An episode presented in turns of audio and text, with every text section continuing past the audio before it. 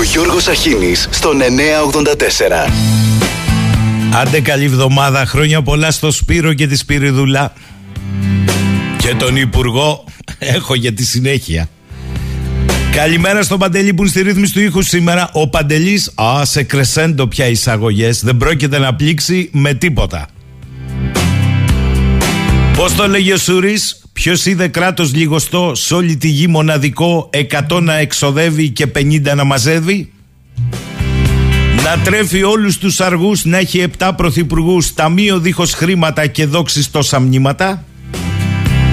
Να έχει κλητήρες για φρουρά και να σε κλέβουν φανερά και ενώ αυτοί σε κλέβουνε τον κλέφτη να γυρεύουνε. Κλέφτες φτωχοί και άρχοντες με άμαξες και άτια, κλέφτες χωρίς μια πύχη γη και κλέφτες με παλάτια. Ο ένας κλέβει όρνηθες και σκάφες για ψωμί, ο άλλος το έθνος ίσωμο για πλούτη και τιμή. Επίλογος τα αγγεία γίναν θυμιατά και τα σκατά λιβάνι, οι γύφτοι γίναν δήμαρχοι και οι κλέφτες καπετάνοι. Έχω και μία απορία. Η Νέα Δημοκρατία, το κυβερνών κόμμα, είχε 156 βουλευτές. Το νομοσχέδιο για την ΑΕΠ πήρε 156 ψήφους. Θα μου πείτε έτσι γίνεται στον κοινοβουλευτισμό. Οι κυβερνητικοί ψηφίζουν τα κυβερνητικά νομοσχέδια. Να όμως που δεν κολλάει κάτι εδώ. Δύο πρωθυπουργοί πρώην με πολλούς τρόπους αμφισβήτησαν δημόσια τα περί απορρίτου. Δύο βουλευτές πρόβαλαν θορυβοδός στις ενστάσεις τους. Τρεις υπουργοί δεν έκρυψαν ότι έχουν γνώση ότι τους παρακολουθούσαν. Ο ένας εξέφρασε δυσφορία, ο άλλος το παραδέχτηκε, ο τρίτος μόνο αν είναι βλάξ δεν κατάλαβε ότι ήταν σε νόμιμη ή παράνομη επισύνδεση. Η απορία του Βλάξ πολίτη είναι απλή. Αφού υπάρχουν τόσες διαφωνίες, αντιρρήσεις και έμεσες καταγγελίες, γιατί οι ψήφοι παρέμεναν 156. Διότι πλέον τώρα το αφήγημα άλλαξε για όλα αυτά η ΕΕΠ και κυρίως για τις παρακολουθήσεις πολιτικών, δημοσιογράφων, επιχειρηματιών και ενδεχομένως στρατιωτικής ηγεσίας της χώρας. Το ότι προϊστάμενος σε είπε είναι ο ίδιος ο Πρωθυπουργός δεν λέει τίποτα, διότι απλά αυτός δεν ήξερε τίποτα. Είναι η νέα γραμμή άμυνας, αφού από το φέρτε αποδείξεις πήγαμε στο ήρθαν οι αποδείξεις με τον 5046 σε. Αυτός είναι ο Υπουργός Κωστής. Καλά πάμε, καλά πάμε.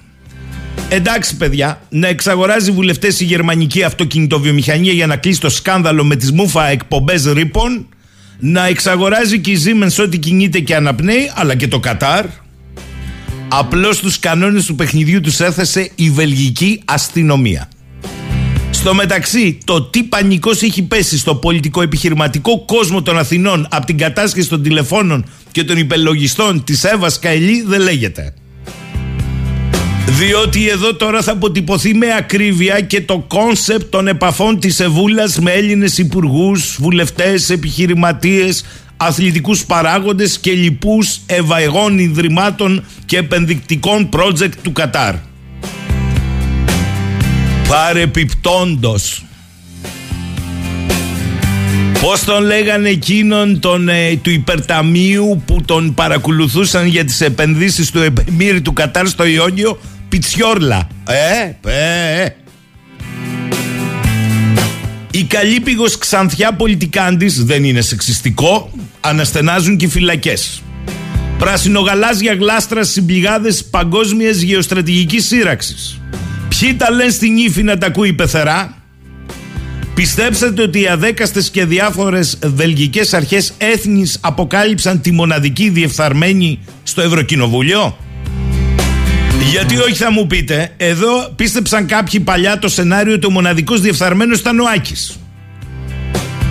Το ότι υπήρχε σε ένταξη ένα ελληνικό σύστημα αεράμινας των Κυπριακών S300 και τόρ 1 δεν λέει τίποτα.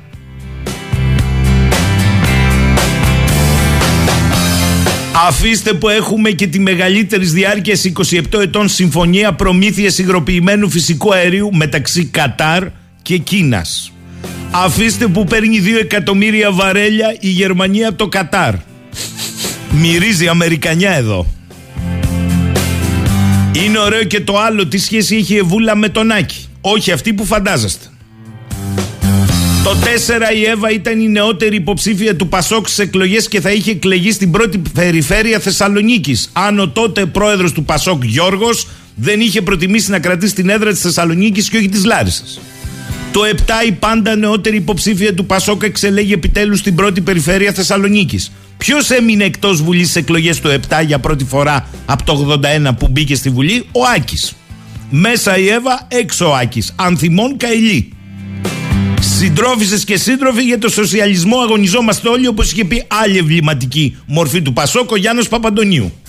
Από το 7 ξεκινάει η άνοδος τη Σεβούλα και η πτώση του Άκη.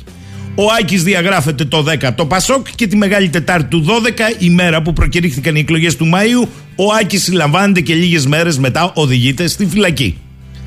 Άρα, αν είσαι έξω από το κόλπο, δεν έχεις καμία κάλυψη. Τελεία και παύλα. Εν τω μεταξύ, το άλλο το ανέκδοτο το θυμάστε που λέγανε στους Ζέους, Ζέινι Σιριζέι.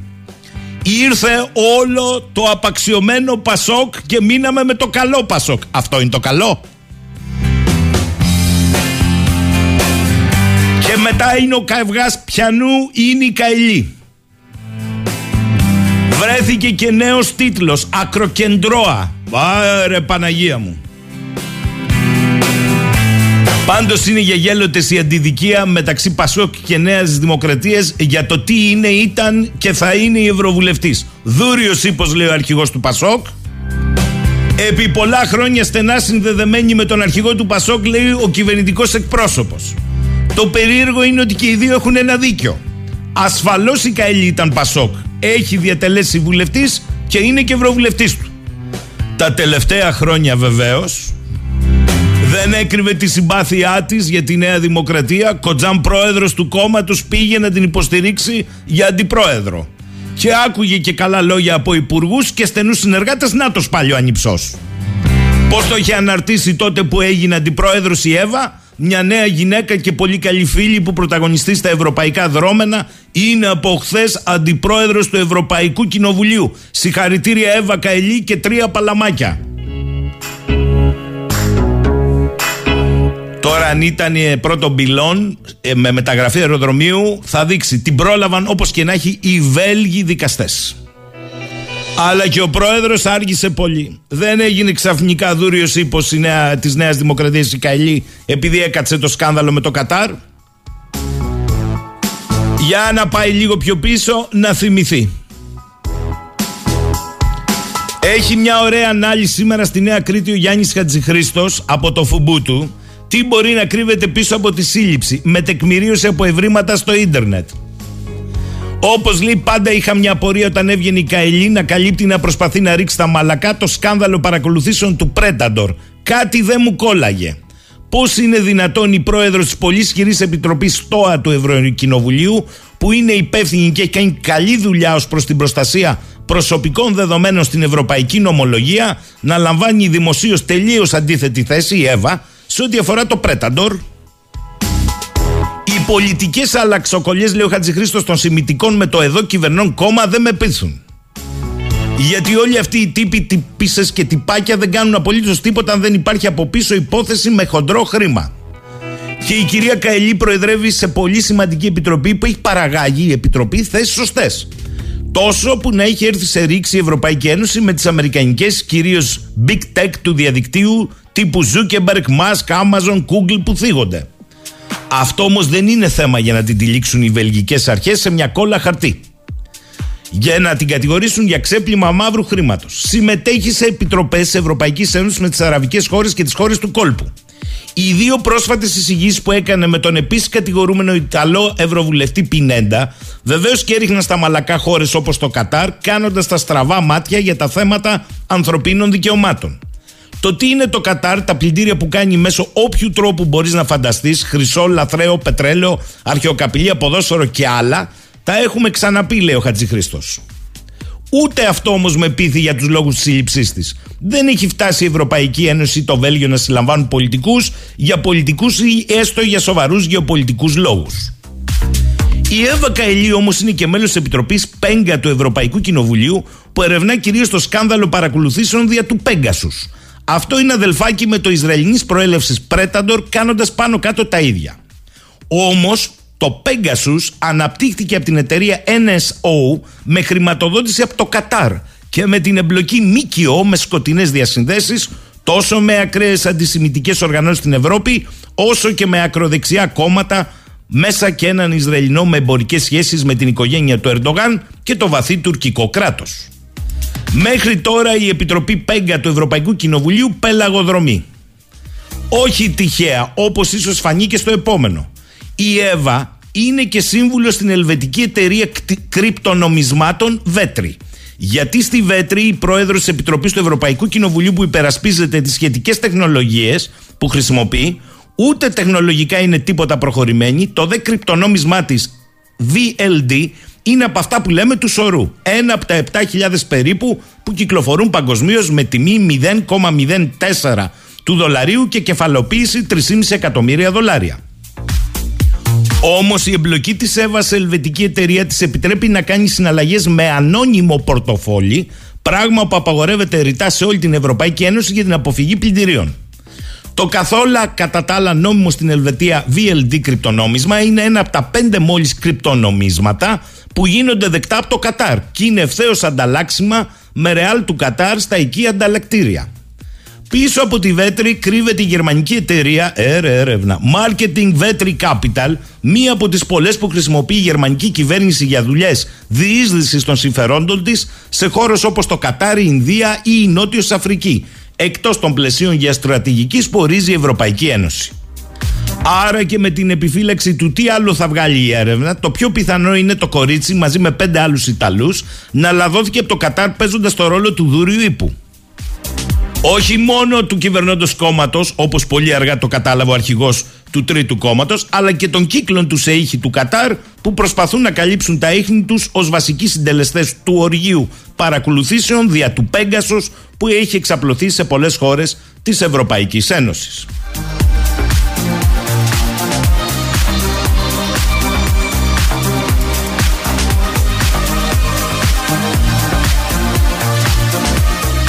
Εν τω μεταξύ αυτό σε διαγράφω για πολιτικούς λόγους ενώ βρέθηκαν τσάντες στο σπίτι είναι λίγο σόλικο.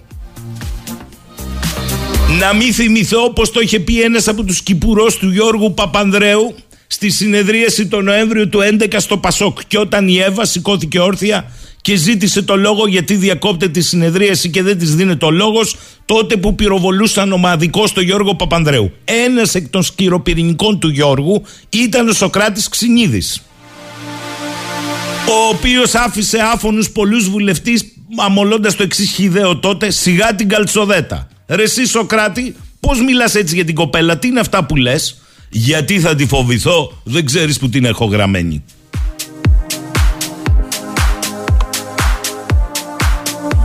Το θέμα είναι ότι την πένευαν πολλοί, ε Γιάννη Πρετεντέρη, ε Άδωνη, ε Λοβέρδο.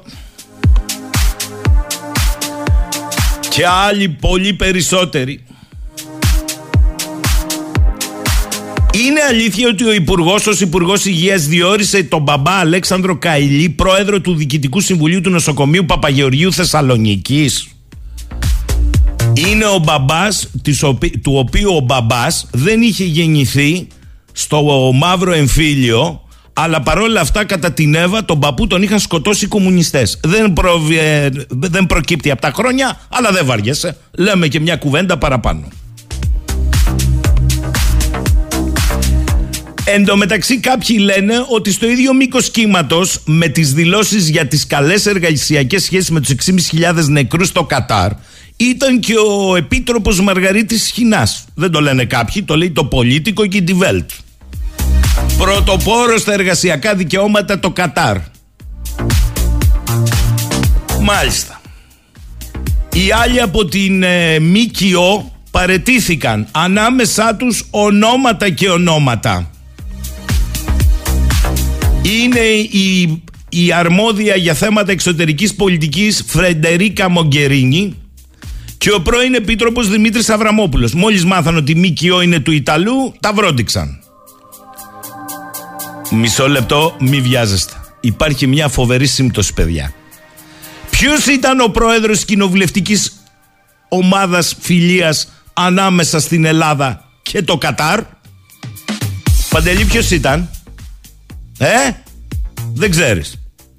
Ο μέχρι πρότινος βουλευτής της Νέας Δημοκρατίας Ανδρέας Πάτσης. Και το διαφήμιζε αφού σε ανάρτηση της νομικής του φίρμας έκανε επίσημη συνάντηση με τον πρέσβη του Κατάρ πριν από μερικούς μήνες. Σιωπηρός άλλαξε μετά το φεύγα από την κοινοβουλευτική ομάδα και ανέλαβε άλλος πρόεδρος. Ρε τι ωραία που περνάμε. Έτσι μερικά πραγματάκια ε, πώς κουμπώνουν, πώς δεν κουμπώνουν, πώς δένουν, πώς δεν δένουν. Και υπάρχει και το άλλο που ακούω. Α, παιδιά λέει, να τα. Αν δεν είχαμε παρακολουθήσεις στην Ευρωβουλευτήνα δεν θα προκύπταν τα γεγονότα. Άρα μη φωνάζετε για τις παρακολουθήσεις στην Ελλάδα. Σοβαρά. Η μία στην Ευρώπη έγινε για το ξέπλυμα του μαύρου χρήματος από την αστυνομία. Η άλλη στην Ελλάδα γίνεται από την ΑΕΠ για λόγους εθνικής ασφάλειας. Βγάλετε συμπέρασμα.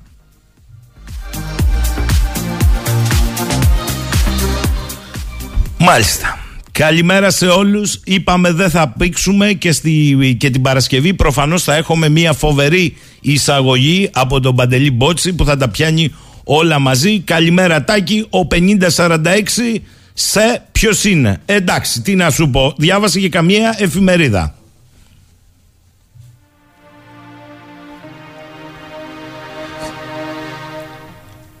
Καλημέρα και στο φίλο το Γρηγόρη. Δεν τα ξέρω εγώ καλά τα διαδικαστικά. Ε, θα συνεδριάσει λέει το Συμβούλιο και θα δούμε αν θα κρατηθεί καλή. Λέω να ακούσετε έναν άνθρωπο ο οποίος είναι στη μάχημη δικηγορία ε, από τους πιο γνωστούς ποινικολόγους ο οποίος γνωρίζει άριστα το γαλλικό, το βελγικό δίκαιο, το πώς λειτουργεί η δικαιοσύνη στο Βέλγιο. Ε, είναι ο κύριος Κώστας Ντάλτας. Καλημέρα κύριε Ντάλτα. Καλημέρα σας. Καλημέρα και στους ακροατές. Κύριε Ντάλτα, θέλω να σας ε, ρωτήσω αρχικώς, επειδή έχετε γνώση, τι συνιστά όλη η κίνηση της βελγικής αστυνομίας και της βελγικής δικαιοσύνης, γιατί είναι άλλος ο τρόπος με τον οποίο κινείται με το αντίστοιχο ελληνικό σύστημα. Κοιτάξτε, ε, είναι, είναι μεγάλο θέμα τώρα αυτό. Ε, στο Γαλλία και στο Βέλγιο και σε αυτές τις χώρες της λατινογενής, το ίδιο περίπου είναι και στην Ιταλία και στην Ισπανία, αντιγράφηκαν οι Ναπολεόντιοι κώδικες ε, και ο ποινικός και της ποινικής δικονομίας. Ε, φέραμε και εμείς την ποινική δικονομία, αλλά δεν φέραμε όλους τους θεσμούς. Ο ανακριτής εκεί είναι ισόβιος, ε, δεν θεωρείται ε, ακριβώς δικαστής από τους άλλους ε, τους δικαστές της έδρας να το πω να το καταλάβει ο κόσμος. Τον θεωρούν κάπως κάπ δηλαδή εντός εισαγωγικών και λίγο πιο χαϊδευτικά όχι με αυτήν την αμυντική χρειά μπάτσος ας πούμε έτσι. Είναι 365 μέρες το χρόνο επικουρείται από αστυνομικούς της δικαστικής αστυνομίας. Ε, κάτι τέτοιο δεν έχει μεταφερθεί σε εμάς ακριβώς. Ε, και κάποτε λέγει ο Ναπολέον ότι είναι ο ισχυρότερος, άντρας, ο ισχυρότερος άνθρωπος μετά τον αυτοκράτορα στην αυτοκρατορία γιατί μπορεί μόνος του χωρίς αυτό που εμείς εδώ λέμε σύμφωνη γνώμη εισαγγελέα, να βγάλει ένταλμα συλλήψεως. Ε, η, η υπόθεση αυτή ήταν σε αυτόφορο αδίκημα γιατί ακόμα διαρκούσε το διαρκές αδίκημα της Ένωσης Προσώπων προς διάπαρξη εγκλημάτων, αυτό που εμείς λέμε εγκληματική οργάνωση ή συμμορία και επίσης και το ξέπλυμα το οποίο εφόσον ε, τα χρήματα αυτά mm. ανακαλύφθηκαν ήταν όπως λέμε το πράτεστε. Μπορούσε όμως αυτό το 48ωρο που το λένε Γκάρντα V να είσαι, να σε, έχω στο οπτικό μου πεδίο δηλαδή μεταφράζεται, είναι προσαγωγή προς το σκοπό έρευνας, κρατάει 48 ώρες. Ε, μπορεί να είναι σε αυτόφορο, μπορεί να μην είναι σε αυτόφορο. Ο πρόεδρος Σαρκοζή έχει περάσει σε μία αυτόφορο αρκετές τέτοιες έρευνες και μάλιστα επειδή εδώ δικαιολογημένα δημοσιογράφοι δεν είναι εξοικειωμένοι με αυτό, λέγανε ότι συνελήφθη ο Σαρκοζή, αν το θυμάστε. Ε, και άλλοι, και η Λαγκάρντ και ο Μελανσόν, μιλώντας για τη Γαλλία, που είναι χώρα των σπουδών και που οι Βέλγοι γενικά έχουν αντιγράψει ε, η βαλονική πλευρά κυρίως ε, το δίκαιο αυτό γιατί δεν υπήρχαν. Ήταν οι πρώτοι κώδικες, οι Ναπολεόντιοι κώδικες μετά την Γαλλική Επανάσταση και γενικά έχουν αντιγραφεί. Και από εμάς, επαναλαμβάνω, όσον αφορά τη δικονομία. Τώρα, ε, ο ανακριτής αποφασίζει μόνος του, αλλά προβλέπεται ότι εντός μικρού χρονικού διαστήματος, όταν ήμουν εγώ στη Γαλλία ήταν λίγες μέρες, τώρα δεν ξέρω, δεν υπάρχει και δικηγόρος που είναι, είναι δυνατόν να γνωρίζει όλα τα δίκαια και όλες τις διαδικασίες σε όλες τις χώρες. Ε, φαντάζομαι ότι είναι σε σύντομο χρονικό διάστημα. Το Συμβούλιο πρέπει να επικυρώσει ή όχι αυτή την διάταξη του αναρκητή για την προσωρινή κράτηση. Είναι αυτό που εμείς λέμε προσωρινή κράτηση προφυλάκηση που την ξέρει ο κόσμος. Άρα στην ουσία, και συγγνώμη που σας διακόπτω τον Ήρμο, η κυρία Καλλή δεν είναι τελεσίδικο ότι είναι προφυλακισμένη. Πρέπει το Συμβούλιο να αποφανθεί από την εισήγηση του ανακριτή. Ακριβώς. Αλλά προσέξτε τώρα. Ε, υπάρχει κάποιο ποσοστό ε, που σε εμάς εδώ θα ήταν ασήμαντο που διαφοροποιείται το Συμβούλιο από την σύμφωνη γνώμη ανακριτού και εισαγγελέα σε εμάς, θυμάστε τι προάλλε Θεσσαλονίκη υπήρξε διαφωνία. Mm. Τέτοιο θέμα δεν υπάρχει στα ευρωπαϊκά δίκαια, αποφασίζει μόνος του ανακριτή. Αλλά υποχρεωτικά η υπόθεση εισάγεται προς επικύρωση στο δικαστικό συμβούλιο που αποτελεί από δικαστές. Επαναλαμβάνω, δεν τον θεωρούν συνάδελφό τους τον ανακριτή. Έχει κάποιες δικαστικές εγγύσεις, αλλά δεν τον θεωρούν ζύζ, έτσι, δικαστή. Mm. Είναι ζύζ d'instruction. Ανακριτής, ισοβίως, επαναλαμβάνω. Ε, Τώρα, υπάρχει ένα ικανό ποσοστό μη επικυρώσεων των, των ενεργειών του ανακριτή, που εμείς δεν το συναντάμε εδώ, αλλά σε αυτή την υπόθεση το νόημα της προσωρινής κράτησης, πολύ δυσάρεστο, πολύ θλιβερό αυτό, για την Εύα Καηλή που την ήξερα και προσωπικά και είμαι συγκλονισμένος έτσι. Ε, το νόημα είναι να μην δυσχερανθεί η έρευνα. Γιατί είναι μια έρευνα πολύπλοκη, ε, αφορά ροή χρημάτων από ξένα κράτη εδώ έχουμε δει ποιοι είναι οι κατηγορούμενοι οι λήπτες, αλλά προφανώς υπάρχουν και κάποιοι που θα τα έχουν δώσει. Ε, από την άλλη μεριά εδώ ισχύει το τεκμήριο της αθωότητας. Είμαι βέβαιος ότι οι κατηγορούμενοι θα πούνε ότι δεν είναι χρήματα που προέρχονται από επιλήψιμη πηγή. Και όσο αυστηρή είναι με το ένα χέρι όσον αφορά αυτή τη διαδικασία, τόσο αυστηρή είναι ως προς τα δικαιώματα που έχει ο κατηγορούμενος και επομένως, αν ο κατηγορούμενος πει εσείς πρέπει να αποδείξετε, η ανάκριση, ο ανακριτής και η εισαγγελία πρέπει να αποδείξει την προέλευση των χρημάτων αυτών, τα οποία ήταν σε μετρητά. Για να, είναι, για να είναι σε μετρητά σημαίνει ότι δεν μπήκαν μέσα από το τραπεζικό σύστημα. Έτσι δεν είναι. Ναι. Είναι αυτό που λέμε χέρι με χέρι. Σωστά. Μιλώντας για αυτά. Επομένως θα πούνε ότι. Να, εγώ ένα παράδειγμα που έχω στο μυαλό μου, μια σκέψη που κάνω είναι ότι ο Ευρωβουλευτή παίρνει περίπου 250.000 ευρώ το χρόνο και ενδεχομένως ε, έχει ας πούμε και άλλους συνεργάτες που έχουν οργανώσεις πράγματα, κακό κτλ. Ε, Επομένως θα πει ότι αυτά τα χρήματα δεν προήλθαν από το Κατάρι ή από οποιοδήποτε άλλο κράτος. Έτσι. Επομένως θα πρέπει η, η, η ανάκριση να το αποδείξει αυτό και αυτό θα κρατήσει δεν μπορώ να φανταστώ, η δίκη αυτή θα γίνει σε 3-4 χρόνια κατά τη δική μου εκτίμηση.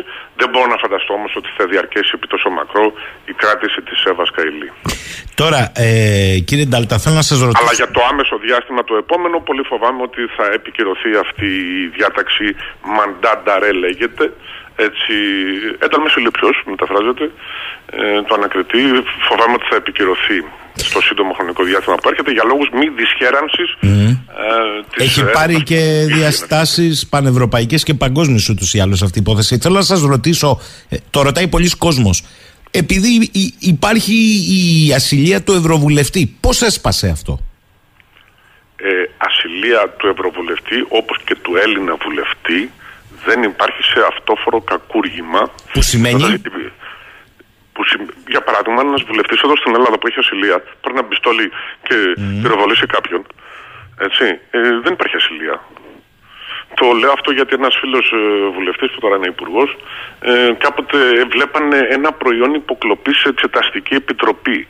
Αυτό σύμφωνα με τον νόμο ε, τότε ήταν κακούργημα η χρήση προϊόντων υποκλοπής και του έστειλα ένα μήνυμα, του λέω ε, φίλε, είσαστε όλοι υποσύλληψη γιατί είσαστε σε αυτόφορο κακούργημα και για να μην ειλικρινείς τα χρειάστηκε. Αλλά τώρα ξέρετε στην Ελλάδα αυτά ο νόμος είναι κάτι που δεν τον έχουμε πολύ σε προσοχή, δεν τον υπολοιπτόμαστε, ξέρουμε ότι παρακάμπτεται, ενδεχομένως δεν τον ξέρει και πολλοί κόσμος. Το αυτόφορο κακούργημα ούτε στην Ελλάδα, ούτε στην Ευρωβουλή, στην Ευρωβουλή ξέρετε και τα πλημελήματα είναι πολύ σοβαρά και εξαιρούνται της ασυλίας γιατί στην πράξη αυτά τα 5-6 χρόνια, 7 που απειλούνται για αυτά τα δικήματα στο Βέλγιο, εκτιώνται ολόκληρα, όπως εδώ μια ποινή κάθεξη 18 ετών. Το αντίστοιχο διάστημα. Άρα έχει, εκτιώνται οι ποινές. Έχει συλληφθεί επαυτοφόρο. Αυτό λέμε. Έχει συλληφθεί ε, για ενδείξεις θα πρέπει να κρατήσουμε το τεκμήριο της αθωότητας. Α, εδώ, εδώ θέλω να το πω αυτό κύριε Ντάτα. Βέβαια υπάρχει και μια σοβαρή κάμψη γιατί η αλήθεια είναι το τεκμήριο της αθωότητας εδώ ε, δεν το σεβόμαστε για απλούς πολίτες, πόσο μάλλον για έναν αξιωματούχο. Ναι, αλλά κοιτάξτε μια παραδοξότητα. Ε, εδώ το ακούω και στο εσωτερικό της χώρας το τεκμήριο της αθότητα που δεν υπάρχει στο εσωτερικό, το ξέρετε καλύτερα από μένα, για μια σειρά υποθέσεων και βλέπω ότι προσπαθούν και κάποιοι να κάνουν την ανάγκη φιλοτιμία. Και θα έρθω σε αυτό στη συνέχεια. Θα δείτε ότι η ανακοίνωση παραδείγματος χάρη των δικαστικών αρχών δεν έχει ονόματα. Σωστό. Έχετε και, δίκιο. Και η δικογραφία δεν φιλορόησε ούτε από δικαστές και εισαγγελείς, ούτε από αστυνόμους, ούτε από δικηγόρους. Μάλιστα. Παρ' όλα αυτά, δεν εγκλήθηκε και κανένα μέσο όπως η βελγική ε, η Soir ότι δεν κάνει καλά τη δουλειά της σε αντίθεση με την Ελλάδα, που κινδυνεύει ο δημοσιογράφος που θα βγάλει τα στοιχεία να καθίσει στο σκαμνί; Όχι, όχι, αλλά δείτε όμως και η Le Soir πόσο προσεκτική ήταν, πόσο οι πληροφορίες ήταν ακριβείς, ε, ε, ώρα με την ώρα ε, επιβεβαιώνονταν. Ε, να το δούμε αυτό και να το ζηλέψουμε λίγο. Κάθε χώρα έχει τα ειδικά της χαρακτηριστικά. Έχετε βέβαια. δίκιο. Πείτε μου λιγάκι το κατηγορητήριο πώς το κρίνετε, τις κατηγορίες δηλαδή, αυτές καθ' αυτές. Το κατηγορητήριο είναι προφανές. Εφόσον. Εδώ κοιτάξτε, είχαμε μία υπόθεση παράνομου lobbying στην Αμερική οι ίδιες πράξεις αυτές θα ήταν νόμιμες απολύτως με την έννοια ότι οι δωρές αυτές, η δόση των χρημάτων, το να μην λέμε δωρές, ε, γίνονται δημόσια, είναι καταγεγραμμένες, διαφανείς, ε, ανακοινώνονται και βέβαια ο Λαμβάνων κρίνεται και για τις ενέργειες του μετά από, αυτήν την, ε, από αυτές τις ενισχύσεις που δέχεται για την προεκλογική του εκστρατεία όπως ξέρουμε όλοι. Ε, εγώ έχω πει ότι αυτό θα πρέπει σιγά σιγά θα να μπορούσαμε να το αντιγράψουμε στην Ευρώπη. Δύσκολο, πολλές χώρες, πολλές νομοθεσίες. Αλλά στην Αμερική ο, μην ξεχνάμε ότι δίνουν μεγάλες εταιρείες ποσά και στον ένα και στον άλλο υποψήφιο και μετά βλέπεις κατά πόσον αυτός τι κάνει και ενεργεί. Mm-hmm. Α πούμε στην Αμερική η Ένωση των Όπλων αυτή της οπλοφορίας ε, δίνει χρήματα στο Ρεπουμπλικανικό κόμμα και καμιά φορά δίνει και σε κανένα δημοκρατικό, ο οποίος πάει μετά και υποστηρίζει τις θέσεις. Αλλά αυτά είναι γνωστά στους ψηφοφόρους και οι ψηφοφόροι θα κρίνουν. Το κλείνουμε λοιπόν το θέμα αυτό ε, όσον αφορά το lobbying. Ε, εδώ ε, επιτρέπεται το lobbying στην Ευρωπαϊκή, στο Ευρωπαϊκό Κοινοβούλιο, αλλά όχι επιχρήμαση βέβαια και όχι από ξένα κράτη. Ούτως ή άλλως και στην Αμερική απαγορεύεται mm. δωρεές από ξένα κράτη. Το κάνουν βέβαια μέσω άλλων οδών. Ε, εδώ λοιπόν, αν θεωρηθεί ότι έχει, έχουν ληφθεί τα χρήματα αυτά, προφανώς έχουμε δωροληψία ε, πολιτικού αξιωματούχου. Ε, προφανώς αυτό θεωρείται ότι επειδή ήταν πολλά πρόσωπα είναι μια ένωση προσώπων αυτό που εμείς βαρύδουπα μεταφράζουμε ως εγκληματική οργάνωση εδώ ε, και ξέπλυμα χρήματος με την έννοια ότι αποκρύπτεται η φύση της προέλευσής του. Άρα... Αυτές είναι οι προφανείς κατηγορίες. Ε, η εντύπωση μου είναι ότι είναι από τριμελές πλημελοδικείο θα δικαστούν. Ε, μην το συχαίει κανείς με το ελληνικό πλημέλημα το οποίο εδώ ο Έλληνας νομοθέτης έχει εξοντώσει το πλημέλημα ως ποινικό όπλο της πολιτείας, να μην το συγχαίουμε. Και το, ο πρόεδρος Σαρκοζή δικάστηκε από πλημελιωδικείο πριν από Σωστά το λέτε. καιρό. Ε, γιατί οι ποινές που βάζει το πλημελιωδικείο μπορεί να φτάσουν τα 6-7 χρόνια. Δεν είναι η δικαί, το δικό μας πλημελιωδικείο που δικάζει ή κατέβε ε, η συκοφαντική τη θύμηση, είπε ο Γιώργος κάτι εναντίον της ε, mm. Μαρίας και πάει λέγοντας. Ε, τα πλημελιωδικεία εκεί δικάζουν πολύ σοβαρές υποθέσεις, επιβάλλουν ποινές που οδηγούν ε, σε κράτηση και σε στέρηση της ελευθερίας και μετά τα εφετεία έρχονται και κάνουν έναν επανέλεγχο από πιο έμπειρους δικαστές για τη διαδικασία που έγινε πρωτοδίκως και έναν επανέλεγχο του πραγματικού της υπόθεσης. Αλλά τα πλημελωδικεία είναι το βασικό μάχημο όπλο της πολιτείας στο ποινικό δίκαιο. Κύριε Ντάλτα, ε, διασταλτικά από πόσο μέχρι πόσο εάν καταδειχτεί, εάν καταδικαστούν, ε, αντιμετωπίζουν ποινές; Από 5 έως 7 χρόνια, από 5 έως 10 χρόνια; Κοιτάξτε, τώρα εδώ, τώρα το να είναι κανείς. Εδώ δεν προλαβαίνουμε να δούμε τις. Εμείς οι Έλληνες μάχημοι δικηγόροι στο ποινικό δίκαιο, δεν προλαβαίνουμε να δούμε τις αλλαγές που γίνονται στην Ελλάδα και πιανόμαστε και ορισμένες φορές ε, εξαπίνει. Ε, το, το να ξέρει κάποιος ε, και βλέπω κάποιους σχολιαστές φιλότιμα προσπαθούν, αλλά περισσότεροι κάνουν υποθέσεις. Ε, ε, το πλαίσιο των ποινών είναι αυτό που είπατε ε, μόλις τώρα. Παραδείγματος χάρη στη Γαλλία, ο δήμαρχος μιας κοντινής πόλης του Παρισιού, που εκλεγόταν το 1986, για κάποια ακίνητα που είχε αγοράσει στο Μαρόκο ή στην Τινησία, τώρα δεν θυμάμαι, οδηγήθηκε στη φυλακή με τέσσερα χρόνια φυλακή. Έτσι. Άρα... Για παρόμοια, ας το πούμε έτσι, αδικήματα. Θέλω... Όχι ότι δεν πήρε χρήματα από το Κατάρ, αλλά. Σωστά. Θέλω πριν κλείσουμε και μία πολιτικονομική προσέγγιση στο εξής. Γιατί στην Ελλάδα ζείτε και ξέρετε πολύ καλά. Από χθες γίνεται μία προσπάθεια διασύνδεσης των παρακολουθήσεων της βελγικής αστυνομίας που ακόμη δεν έχει βγάλει επίσημη ανακοίνωση πώς ακριβώς έκανε τις παρακολουθήσεις. Εν πάση περιπτώσει, στην Ελλάδα γίνεται σύνδεση των τηλεφώνων των εμπλεκομένων με την αντίστοιχη επισύνδεση από την ΑΕΠ στην Ελλάδα. Και λένε κάποιοι ήδη, να γιατί ενδεχομένως παρακολουθούνταν δημοσιογράφος και πρόεδρος πολιτικού κόμματος στην Ελλάδα. Είναι το ίδιο, διότι. Αυτό, ε, αυτά είναι ανοησίες. Συγγνώμη, το λέω Όχι, να το πείτε όπως είναι. Και οριζοντίως, αυτά είναι ανοησίες. Λοιπόν, πάμε στο θέμα των υποκλοπών. Ναι. Ο Νίκος Ανδρουλάκης στοχεύθηκε από επισύνδεση της ΕΕΠ όχι για έρευνα ποινικού αδικήματος, αλλά για λόγους εθνικής ασφαλείας. Περίπου μας λέγανε, ας πούμε, μήπως είναι και προδότης. Σε μια χώρα που δεν υπάρχουν μυστικά, σε εμάς και στην Ιαπωνία έλεγε ο Γιώργος Για διαφορετικούς λόγους. Εκεί, εκεί γιατί δεν μιλάει κανείς και γιατί εδώ μιλάνε όλοι. Ε, μετά από τόσους μήνες, αυτός ο περίφημος λόγος. Εδώ έχουν βγει από τα έγκατα της ΕΕΠ, ας πούμε, ε, αποδεικτικά μέσα και δημοσιεύονται. Αυτός ο περίφημος λόγος, ούτε με διαρροή της κυβέρνησης δεν υπάρχει υπενιγμός.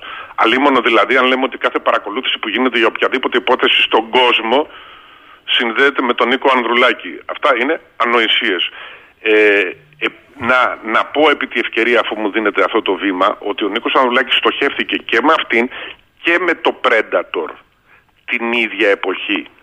Το Predator είναι ένα παράνομο Ναι, ναι, ναι, τα έχουμε πει, μην κουράζεστε. Να σας πω, μην λέτε μόνο τον Νίκο Ανδρουλάκη. Από χθες, Ναι. με, με επισύνδεση της ΑΕΠ για λόγους εθνικής ασφαλείας και μάλιστα έξι φορές ανανεωμένη εντολή παρακολουθείται υπουργός, κύριος Χατζηδάκης. Προσέξτε, να πούμε εδώ κάτι. Ε, ο νόμος λέει ότι επιδίμηνο γίνεται Ναι. Και εάν μετά... δεν έχει προκύψει κάτι, δεν ανανεώνεται. Άρα; Εδώ είμαι βέβαιος για τον ε, και φίλο μου και στα χρόνια τα δικά μου αντίπαλο στα αμφιθέατρα, τον ε, Κωσίτο Χατζηδάκη, ότι δεν προέκυπτε τίποτα. Και τε- κατά αυτή την έννοια, ας πούμε, παρακάμπτει τον νόμος που λέει ότι δεν μπορούμε να κάνουμε συνεχείς ανανεώσεις αν δεν προκύπτει κάτι. Και ακριβώς εδώ λοιπόν έρχεται η διάταξη αυτή του νομοσχεδίου που λέει ότι μετά από τρία χρόνια θα ενημερωθεί ο ενδιαφερόμενος Μάλιστα. για το λόγο για τον οποίο παρακολουθούνταν. Ποιος ο λόγος μετά από τρία χρόνια και να μην πεις, ας πούμε, μετά από ένα; Άρα κύριε Ντάλτα... Εφόσον δεν έχει προκύψει κάτι, έτσι. Άρα κύριε Ντάλτα, κάποιοι στην Ελλάδα κάνουν την ανάγκη φιλοτιμία να κολλήσουν εκεί που τους βολεύει. Κοιτάξτε, ε, ε, ε, εγώ πιστεύω ο, ότι η ιστορία όπως βγήκε με το Predator ε, είναι πραγματική σε σχέση με τις λίστες που δημοσιεύονταν. Το ζήτημα είναι ότι μπήκε και επισύνδεση της ΕΕΠ Μάλιστα. σε εν ενεργεία κορυφαίο υπουργό και νομίζω αντιπρόεδρο, αν δεν κάνω λάθος, Σωστά. της Νέας Δημοκρατίας σίγουρα. Σωστά. Δεν θυμάμαι αν είναι της κυβέρνησης. Έχετε δίκιο, είναι της ε, Νέας Δημοκρατίας. Ναι. Έτσι. Ε, ε, ε, το, το γεγονός ότι υπήρχε ε, φαίνεται από, από τις παραδοχές που γίνονται. Και το ερώτημα είναι ότι ουδής συγκινείται από το γεγονός ότι δεν έχει βγει ο κατά τα άλλα πολύ ικανός κυβερνητικός εκπρόσωπος να κάνει μια απλή δήλωση. Ότι όχι, δεν παρακολουθούνταν από την ΑΕΠ ο Κωστή Χατζηδάκης. Γιατί έρχεται ο περίφημος Μπαξεβάνη, που τον έχω σε ιδιαίτερη εκτίμηση, και δίνει έναν αριθμό. Έτσι, το 504 σε ότι ήταν ο στόχος αυτός. Ο, να είστε ακριβείς, να είστε ακριβείς κύριε Ντάλτα, είναι το 5046 σε. 50-46. Μάλιστα. Λοιπόν, ε, και πολύ απλά θα μπο- μπορούσε να βγει ο κυβερνητικός εκπρόσωπος και να πει Όχι, δεν παρακολουθούνταν ο, ο κ. Χατζηδάκης. Και τελειώνει το θέμα. Το γεγονός ότι δεν το κάνει σημαίνει ότι εδώ υπάρχει έδαφος. Όχι, δεν το κάνει. Με συγχωρείτε. Η εσπερμένη διάλυση των εξεταστικών επιτροπών. Κύριε Ντάλτα, έχω των μια επιτροπών- διαφωνία. Όχι, δεν το κάνει. Το κάνει. Λέει ότι αν αυτό συμβαίνει, που συμβαίνει, γίνεται από ρηπαρά υπόγεια της ΑΕΠ. Και εμείς δεν ξέρουμε. Και εμείς δεν ξέρουμε, γι' αυτό, το Μάλιστα. λόγο πήραμε, γι' αυτό το λόγο πήραμε την ΑΕΠ στην αρμοδιότητα του Πρωθυπουργικού Γραφείου, ώστε να, να λέμε μετά ότι δεν ξέρουμε. Ναι. Κύριε Αν θέλει Ντάλτα, να το ακούσει αυτό ο πολίτης και να το πιστέψει, είναι δικαίωμα του. Κύριε Ντάλτα, το δικό σας ε, συμπέρασμα, γιατί αυτά είναι βεβαίως ε, προκαλούν σοκ. Έτσι, όπως και να το δει κανείς. Εμένα μου προκαλεί σοκ ότι το σοκ θα έπρεπε να είναι πολύ σημαντικότερο α, από αυτό το οποίο έχει προκληθεί. Εδώ και τόσους μήνες γράφεται το όνομα κάποιου κυρίου ότι βρίσκεται πίσω από αυτά και δεν τον έχει καλέσει κανένας. Εγώ αν πω για σας τώρα ότι χθες κάνατε κάτι εκεί που είστε στην Κρήτη, ε, ε, θα σας καλέσει ο εισαγγελέας να δει αν αυτό είναι αλήθεια. Και εδώ το όνομά του έχει κυκλοφορήσει και στη Βουλή και συζητιέται και λέγεται και στις τηλεοπτικές εκπομπές και δεν τον έχει καλέσει κανένας. Ε, έχω ένα ερώτημα εδώ πέρα του φίλου του Γρηγόρη. Λέει καλημέρα στον εξαιρετικό δικηγόρο, τον κύριο Ντάλτα. Να είναι καλά. θέλω να το ρωτήσω ευθέως. Βλέπουμε πώς λειτουργεί η βελγική δικαιοσύνη με άλλο νομικό πλαίσιο. Εντάξει. Είναι... Όχι πολύ διαφορετικό θεωρητικά. Ναι. Θεωρητικά όχι πολύ διαφορετικό. Είναι η κα- Απλώς δια, διαφέρει ο θεσμός του ανακριτή. Εδώ ο ανακριτής στην Άξο, σας λέω πραγματικό περιστατικό, έτσι, σταμάτησε ασφαλιστικά μέτρα διατροφής για να ανέβει να ανακρίνει το φόνο που είχε γίνει στη Χολέγανδρο. Μάλιστα. Ήταν και καλοκαίρι. Είναι δηλαδή. ικανοποιημένος, είναι το ερώτημα εδώ του φίλου μας, από τον τρόπο που κινείται η ελληνική δικαιοσύνη. Μήπως η πολυδιάσπαση των υποθέσεων οδηγεί σε ένα χαοτικό δέδαλο του τίποτα; Ναι, και αυτό που λέει ο ακροατής σας έχει δίκιο. Ε, η διαφορά μας είναι ότι ο Γάλλος και ο Βέλγος ανακριτής και όλοι δεν αισθάνονται ότι η κυβέρνηση είναι ε, πίσω από την πλάτη τους για να τους ε, κάνει ζημιά, να τους ελέγξει, να τους εκθέσει κλπ. Διότι και η κυβέρνηση στο Βέλγιο, θυμάστε ότι πριν λίγα χρόνια είχε ένα χρόνο να συγκροτηθεί η κυβέρνηση, το κράτος λειτουργούσε μια χαρά. Άρα ο, ο, ο ανακριτής ή εισαγγελέας ε, ή ο δικαστής Ντάλτας δεν αισθάνεται ότι θα πρέπει με ανάλογα με την αλλαγή των κυβερνήσεων να έχει μια προστασία ή ενίσχυση γιατί το θεσμικό πλαίσιο του το παρέχει ανεξάρτητα από την εναλλαγή των κυβερνήσεων και επομένως δεν είναι ευεπίφορος σε πιέσεις ούτε έχει να τις φοβάται. Μάλιστα. Αυτή είναι η διαφορά μας. Ο ανακριτή αυτός είναι χρόνια και θα συνεχίσει να είναι χρόνια. Δεν τον έχει ακουμπήσει κανένας, δεν του έχει μιλήσει κανείς στο αυτή, δεν τον έχει απειλήσει, δεν τον έχει εκθέσει, δεν βάζει τα πιστόλια του εντός εισαγωγικών, όπως λέτε και στη γλώσσα τους, στα ΜΜΕ να τον, ε, ε, να τον πιέζουν με τον ένα ή με τον άλλο τρόπο. Δεν ιδρύνουν τα αυτή του με λίγα λόγια. Κύριε Ντάλτα, σας ευχαριστώ θερμά. Να είστε καλά και εγώ χαρικά. Καλή σας ημέρα. Θα πάμε στον εμπειρογνώμονα σε θέματα μυστικών υπηρεσιών, παρακολουθήσεων, λογισμικών κτλ. του Ευρωπαϊκού Κοινοβουλίου. Αυτή την ιδιότητα θα επικαλεστώ σήμερα. Το Ευρωπαϊκού Κοινοβουλίου. Τον κύριο Κώστα Πικραμένο, διότι είμαστε σε δύο ταμπλό πια. Καλημέρα κύριε Πικραμένα. Καλημέρα και άκουσα με πολύ ενδιαφέρον το, τον κύριο Ντάλτα, ο οποίος είναι γνώστης και του γαλλικού και του, του βελγικού. Βέβαια με την, με, τα λέει τα γαλλικά με τη δική του την πρόφορα, έτσι, λόγω, Ε. λόγω Ελλάδος. Ναι, πείτε μου. Από πού να σας, από πού να σας πω να Ή ξεκινήσω. να σας πω, κυ- ε, είναι ένα Σαββατοκύριακο το οποίο είναι too busy, όπως λένε και οι, Ναι, και οι ναι. Αγγλοσάξονες, έτσι, διότι έχουμε από τη μία τις, ε, τις αποκαλύψεις ε, στο Βαξεβάνι, στο ντοκουμέντο και από την άλλη να σας πω τι γίνεται από την Παρασκευή είναι αμέτρητα τα μηνύματα που, που λαμβάνω από συναδέλφους της κυρίας ε, Καηλή διότι καλό είναι να δούμε λίγο και τι γίνεται εντός του, του Ευρωκοινοβουλίου στο οποίο Ευρωκοινοβούλιο μπήκε η βελγική αστυνομία. Δεν γίνανε δηλαδή μόνο οι λεγόμενοι τα λεγόμενα ντου οι έφοδοι στα διάφορα διαμερίσματα πέριξ των Βρυξελών. Έχουν σφραγιστεί και γραφεία συνεργατών. Όταν λέμε συνεργάτες να το ξεκαθαρίσουμε, όπως στην Ελλάδα οι βουλευτές έχουν τους επιστημονικούς συνεργάτες, οι ευρωβουλευτές έχουν δικαίωμα κύριε Σαχίνη να ορίσουν τρεις ε, συνεργάτες, τους λένε κοινοβουλευτικούς βοηθούς. Έχουν 26.000 ευρώ προϋπολογισμό το μήνα οι ευρωβουλευτές για να πληρώνουν τρεις συνεργάτες για να μπορούν να εξοπλίζουν τα γραφεία τους και βέβαια να καλύπτουν τα λεγόμενα διοικητικά λειτουργικά ε, έξοδα. Πέρα δηλαδή από τα 7 χιλιάρικα ευρώ που λαμβάνει ο κάθε ευρωβουλευτής έχει και 26.000 διοικητικό μπάτζετ για τους συνεργάτες τους. Σε αυτούς λοιπόν τους συνεργάτες η βελγική αστυνομία ενώσε συνεργάτες Βέλγων σοσιαλιστών ευρωβουλευτών οι οποίοι εμπλέκονται στη λεγόμενη υπόθεση έχουν σφραγιστεί αυτή τη στιγμή τα γραφεία και σήμερα που μιλάμε ε, Δευτέρα πρωί γίνεται το έλα να δεις στο Ευρωκοινοβούλιο στις Βρυξέλλες. Τώρα, αποπληθωρίζοντας λίγο, γιατί είναι πολλά. Τι μπορούμε Ναι, να είναι- πούμε, είναι ας, πάρα πολλά, ας είναι πάρα ξεκινήσουμε πολλά, ναι. από την υπόθεση αυτή, το Qatar Gate όπως λέγεται, Ναι. στην οποία βεβαίως ε, κομβικό ρόλο εκ της θέσεως ως αντιπρόεδρος έχει η κυρία Καηλή, αλλά δεν είναι μόνο η κυρία Καηλή, είναι και άλλοι ε, Είναι ευρωβουλευτές. 14 οι αντιπρόεδροι, γιατί μην νομίζουμε ότι είναι η πρόεδρος του Ευρωκοινοβουλίου και η δεύτερη ήταν η κυρία Καηλή. Είναι 14 οι αντιπρόεδροι έτσι στην, στην Σωστά. Ευρωβουλή. Οι οποίοι έχουν ο καθένας, αν θέλετε, από ένα χαρτοφυλάκιο στο δικό της χαρτοφυλάκιο μεταξύ άλλων, διότι αν δείτε στις επιτροπές που συμμετείχε, ξεκινάνε από τη βιομηχανία, την ψηφιακή τεχνολογία, το περιβάλλον. Ήταν παντού η κυρία Καηλή. Ήταν δηλαδή πολύ ενεργής και δραστήρια όσον αφορά τις επιτροπές. Είχε και το χαρτοφυλάκιο σχέσεων Ευρωπαϊκής Ένωσης, Αραβικής Χερσονήσου Ήτι, Κατάρ, Μπαχρέιν, Εμμυράτα κλπ. Ήταν και σε αυτή την επιτροπή.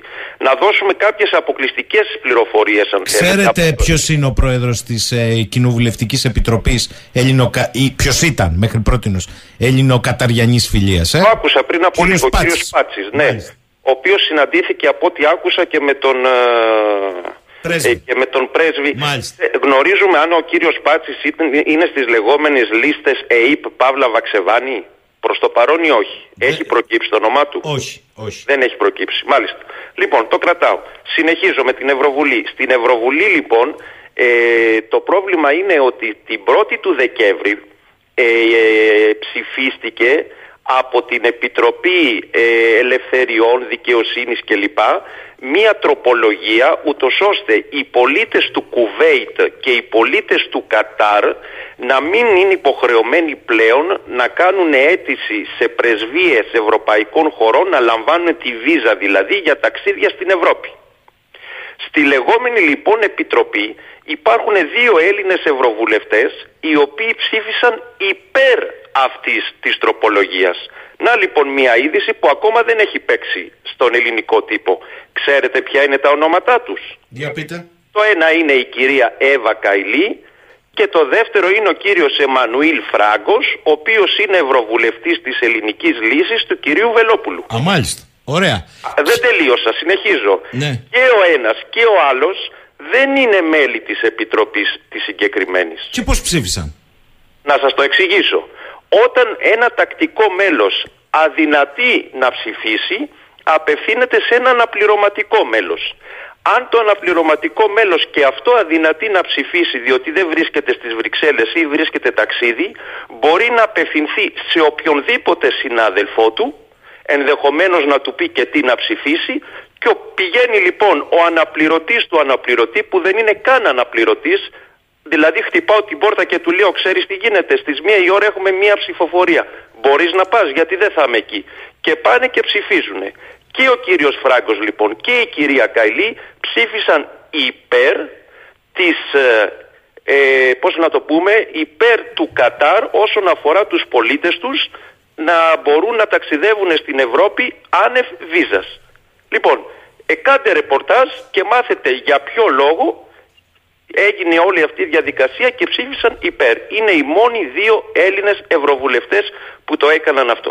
Δεν μου λέτε κύριε Πικραμένε, τι άλλο ακούγεται, είναι η ιστορία των εργασιακών δικαιωμάτων με τους 6.500 νεκρούς όχι, ε, μόνο; Όχι, όχι, δεν είναι αυτό. Δεν είναι αυτό. Ε, ουσιαστικά... Έχει σχέση το, η Επιτροπή Πέγκα με αυτά; Γιατί όχι, όχι, είναι, είναι άλλη υπόθεση. Αν θέλετε το ένα έρχεται καπάκι στο άλλο. Αυτή η υπόθεση ξεκίνησε λίγο πριν ε, το καλοκαίρι. Ήμασταν στην τελική ευθεία. Ναι, αλλά το, λογισμικό εδώ φαίνεται να το ναι. χρηματοδοτούν Καταριανοί.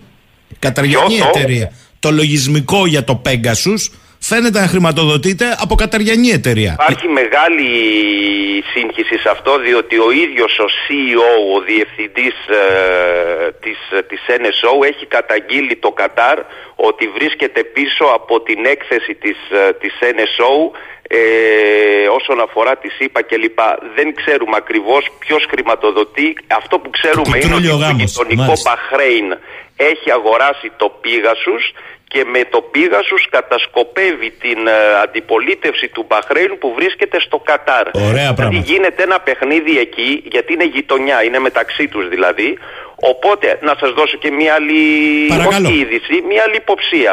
Ε, ε, εσείς από πού νομίζετε ότι η βελγική αστυνομία και η βελγική δικαιοσύνη πήρε πληροφόρηση και ξεκίνησε την έρευνα για την κυρία Καϊλή και τους Ιταλούς; Να κάνω μια υπόθεση. Κάντε μια υπόθεση και να κάνω κι εγώ μια. Από την Ελλάδα; Είναι ανέκδοτο τώρα αυτό, έτσι. Έχετε χιούμορ. λοιπόν, ε, λένε οι ψήφιροι, διότι αυτά ακόμα καταλαβαίνετε ότι θα, θα πάρουν πάρα πολύ καιρός.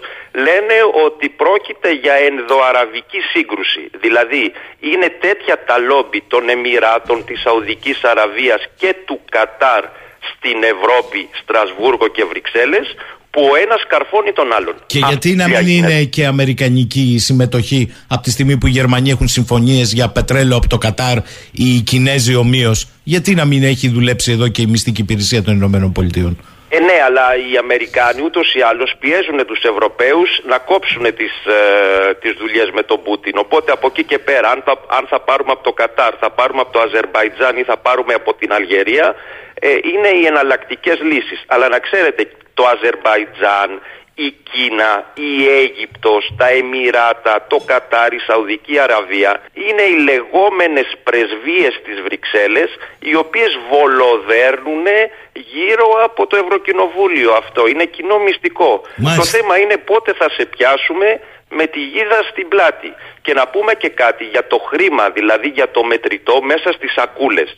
Η δουλειά γίνεται με δύο τρόπους ή θα πάει κάποιος από την πρεσβεία της χώρας που ενδιαφέρεται να λομπάρει όπως λέμε και θα σηκώσει χρήματα από τραπεζικούς λογαριασμούς που δεν θα το κάνει διότι αμέσως θα χτυπήσει καμπανάκι στο σύστημα και ο δεύτερος τρόπος ο κλασικός εδώ και δεκαετίες ολόκληρες είναι με τις λεγόμενες διπλωματικές βαλίτσες. Έρχεται λοιπόν το μετροτό μέσα σε, δημοκρα... σε διπλωματικές βαλίτσες τις οποίες καμία αστυνομία στον κόσμο δεν έχει δικαίωμα να ανοίξει ή να σκανάρει στο αεροδρόμιο και από εκεί και πέρα υπάρχει πάντα ο ταμείας Γι' αυτό λένε ότι τα 600 χιλιάρικα που βρέθηκαν στο σπίτι του πρώην Ευρωβουλευτή του Ιταλού δεν ήταν για τον ίδιο, ήταν για να γίνει από εκεί και πέρα η μοιρασιά. Θα δούμε τι γίνεται και με αυτά που βρεθήκαν στο σπίτι της κυρίας Καϊλή. Δεν μου λέτε Αλλά... αυτός ο Ιταλός είχε και μία μικιό στην οποία μέσα ναι. ήταν και η κυρία Μογκερίνη και ο κύριος Αβραμόπουλος μισό λεπτό, μισό λεπτό. Αυτή η μικό από ό,τι διαβάζω την είχε ιδρύσει ο σύντροφος της κυρίας Καϊλή. Και ο σύντροφος της κυρίας Καϊλή που την είχε ιδρύσει ήταν επιστημονικός συνεργάτης, δηλαδή κοινοβουλευτικός βοηθός του συγκεκριμένου πρώην Ιταλού Ευρωβουλευτή, ο οποίος εμφανίζεται ως ε, πρόεδρος επιτιμή της ΜΚΟ η οποία ΜΚΟ στεγάζεται σε κτίριο το οποίο φιλοξενεί και άλλες ΜΚΟ οι οποίες εμπλέκονται και αυτές στο όλο ε, σύστημα. Εν ολίγης, πώς λειτουργούσαν κάποιες ΜΚΟ και λειτουργούν ακόμα στις Βρυξέλλες; Στοχεύουμε συγκεκριμένες χώρες για θέματα ανθρωπίνων δικαιωμάτων, για θέματα διαφάνειας, διαχείρισης δημοσίου χρήματος και κάνουμε τα στραβά μάτια σε κάποιες άλλες. Το ποιες θα στοχεύσουμε και, σε, και ποιες θα ανεχτούμε έχει να κάνει με τις επιδοτήσεις και τις επιχορηγήσεις που παίρνουμε από συγκεκριμένα κράτη, τα οποία θέλουν μεταξύ τους να ξεκαθαρίσουν τους λογαριασμούς τους. Αυτό γίνεται εν ολίγης. Μάλιστα. Τώρα, γιατί ο ευρωπαϊκός τύπος ε, ναι. βάζει στο κάδρο και τον ε, επίτροπο τον κύριο Σχοινά; Κοιτάξτε να δείτε, ε, ο κύριος Σκινάς από ό,τι διαβάζω είχε κάνει δηλώσεις, υπάρχουν αυτές οι δηλώσεις ακόμα και στο δικό του το λογαριασμό στο Twitter, ο οποίος όπως και η κυρία Καϊλή είχε κινηθεί στην ίδια γραμμή όσον αφορά το εργατικό δίκαιο στο Κατάρ και τις συνθήκες εργασίας κλπ. Ε, από εκεί και πέρα, καταλαβαίνετε τώρα τι γίνεται. Όποιος έχει μιλήσει, όποιος έχει ψηφίσει υπέρ σε, κάποιο, σε κάποια τροπολογία, σε κάποιο ψήφισμα, Μπαίνει τώρα και αυτός στο κάδρο. Δεν ξέρω αν και ο ίδιος έχει τεθεί υπό παρακολούθηση γιατί γίνανε και τηλεφωνικές παρακολουθήσεις έτσι. Όλη αυτή η ιστορία δεν έχει να κάνει μόνο με φυσικές παρακολουθήσεις. Mm. Σε είδαμε να παίρνεις το σάκο, να πηγαίνεις στο σπίτι και από εκεί και πέρα. Γίνανε, αλλά οι όποιες παρακολουθήσεις έγιναν δεν έγιναν στο όνομα της εθνικής ασφάλειας. Ε, γιατί στην έγιναν Ελλάδα... Στο, έγιναν με την κατηγορία της διακρύβωσης εγκλήματος. Δηλαδή η υπόθεση ήταν ήδη στο δικαστήριο. Γιατί στην Ελλάδα κάποιοι από χθες πέφσαν να πούν να τα, ορίστε. Δεν βλέπετε και στην Ευρώπη. Θα έρθουμε σε αυτό. Μισό λεπτό. Ε, θα συμφωνήσω με πολλούς ε, ακροατές εδώ που στέλνουν το μήνυμα. Ωραίο Ευρωκοινοβούλιο. Με, τα, με τους δικούς μας φόρους. Ωραίο Ευρωκοινοβούλιο. Ε, ε, παθαίνεις ζημιά το Ευρωκοινοβούλιο αυτή τη στιγμή. Χοντρή, λοιπόν, έτσι. Να, να σας δώσω κάποιους αριθμούς. Είπαμε 7.000 ευρώ είναι ο μισθός του Ευρωβουλευτή το μήνα. 26.000 ευρώ είναι το διοικητικό μπάτζετ που έχει για λειτουργικά έξοδα να απασχολεί ε, τρεις συνεργάτες. Έχουν βγει σκάνδαλα όπου έχουμε εραστές και ερωμένες να εργάζονται στο Ευρωκοινοβούλιο με την ιδιότητα του κοινοβουλευτικού βοηθού, αλλά στην ουσία είναι ο εραστής και η ερωμένη. Ε, κάτι πάει να βγει και για την κυρία Καϊλή, δεν το έχω διασταυρώσει, περιμένω επιβεβαίωση. ε, ότι έκανε δηλαδή κάποια χάρη σε κάποιον συνάδελφό της κλπ. Θα το δούμε, αυτό είναι μια άλλη υπόθεση. Από εκεί και πέρα έχουν 5-6 χιλιάδες ευρώ από ό,τι γνωρίζω ακόμα για διάφορες άλλες διοικητικές εργασίες. Καλύπτονται έξοδα ταξιδιωτικά. Δηλαδή δεν μπορούμε να πούμε ότι αυτοί οι άνθρωποι ε, βρίσκονται στο όριο της επιβίωσης. Παρόλα αυτά υπάρχουν τα λεγόμενα λιγούρια. Να, το χρησιμοποιώ αυτόν τον όρο διότι νομίζω ότι είναι μεστός. Είναι άνθρωποι οι οποίοι πάνε στο Ευρωκοινοβούλιο πέρα από αυτά που βάζουν στην τσέπη τους ως ευρωβουλευτές θέλουν να κάνουν και εκδουλεύσεις. Ο σύντροφος της κυρίας Καϊλή, αν μπείτε αυτή τη στιγμή που μιλάμε στο λογαριασμό του στο LinkedIn, γράφει στην περιγραφή του ότι γνωρίζω πάρα πολύ κόσμο, έχω επαφές σε πρεσβείες, σε μήκος, σε οργανώσεις, είμαι ανοιχτός για συνεργασία και το βγάζει χήμα παρτίδα στο λογαριασμό του. Πείτε μου ποιος πρέσβης, ποιος πρόξενος που θα διαβάσει αυτό δεν θα μπει στον πειρασμό να επικοινωνήσει μαζί του. Μα τι λέμε τώρα; Μάλιστα. Ωραία Είναι χήμα τα πράγματα. Ωραία, τελείως χήμα. ωραία πράγματα. Είναι αυτή η γραφειοκρατία. Πάντως, του- εγώ του θεωρώ Γκρέκης ότι Στιγμιού. το έγραψε και ο κύριος Κίρτσος σήμερα στο λογαριασμό του. Όλη αυτή η ιστορία έχει στηθεί από τους Ιταλούς. Η κυρία Καϊλή, η οποία γνωρίστηκε από ό,τι διαβάζω πριν από δύο χρόνια με τον συγκεκριμένο και έχουν και ένα παιδάκι αυτή τη στιγμή. Λοιπόν, ε, ουσιαστικά δεν ξέρω αν λειτουργήσε ως η χρήσιμη λύθη όπως λέμε, αν πραγματικά γνώριζε πού πήγαινε το πράγμα, αν αυτά που δήλωσε δημοσίως στο Ευρωκοινοβούλιο πραγματικά τα έλεγε και τα πίστευε ή αν ήταν μέσα στον πυρήνα του όλου παιχνιδιού. Δεν ξέρω τι έλεγε και τι Το πίστευε, θέμα είναι ξέρω ότι τι κάηκε ψήφιζε. ούτως ή άλλως. Μάλιστα. Ε, να φύγουμε από αυτό το κεφάλαιο. Ε, μου λένε εδώ βεβαίως, αν εκτιμά ο κύριος Πικραμένος, ότι θα έχουμε και άλλες αποκαλύψεις. Εννοείται, μα Εννοείται. εννο- νομίζω ότι καταρχάς απ- οι, οι μισοί από όσους έχουν συλληφθεί για να σώσουν το πετσί τους θα ανοίξουν τα στόματά τους και θα κελαϊδίσουν. Και επειδή ο κόσμος του Ευρωκοινοβουλίου είναι πάρα πολύ γνω- μικρός και γνωρίζονται όλοι μεταξύ τους, νομίζω ότι θα επιταχυνθεί πάρα πολύ η αυτή η έρευνα, διότι ο καθένας θα θέλει να σώσει τον εαυτό του και νομίζω ότι θα πάμε σε χοντρά ονόματα. Διότι έχει πέσει πάρα πολύ χρήμα. Και όχι μόνο από το Κατάρ. Σας λέω, όλη η περιοχή του, γκο- του, του αραβικού κόλπου, όπως λέμε, του περσικού κόλπου, ε, ε, βρίσκεται σε αυτή τη διαδικασία, χωρίς να θέλω να πω σε λεπτομέρειες. Λοιπόν, ας έρθουμε και λίγο και στο άλλο, το εσωτερικό. Διότι σε Ναι. άλλο ρυθμό κινείται το εσωτερικό, αλλά πια ε, έχει αλλάξει και η γραμμή άμυνας. Από εδώ και πέρα αυτά είναι οι ρηπαροί διάδρομοι της ΑΕΠ. Ναι.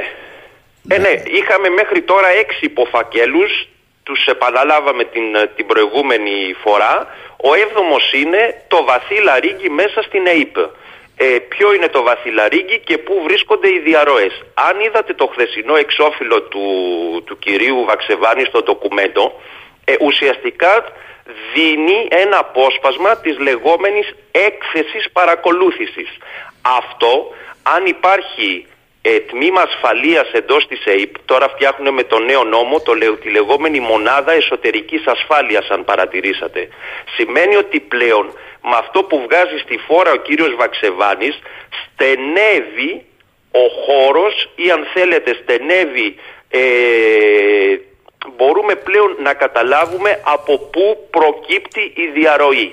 Και επειδή η διαρροή από ό,τι φαίνεται προκύπτει από τη δεύτερη διεύθυνση της ΕΕΠ, τη λεγόμενη Διεύθυνση Εσωτερικής Ασφάλειας, όπου υπάρχει υποδιεύθυνση για το οργανωμένο έγκλημα, για την τρομοκρατία, για την αντικατασκοπία, ο χειριστής του εγγράφου, ο χειριστής του εγγράφου, δηλαδή αυτός που έκανε την αποτίμηση και έλεγε ότι ο στόχος, δηλαδή ο κύριος Χατζηδάκης κλπ, είναι συγκεκριμένο τμήμα που βρίσκεται... Εντάξει, σε εμένα δεν με συγκεκριμένη ενδιαφέρει υποδιεύθυνση. η διαρροή, κύριε Πικραμένε. Θέλω να μου πείτε το εξής. Μέχρι εχθές το μότο ήταν φέρτε αποδείξεις. Ναι. Ε, από χθες υπάρχει απόδειξη.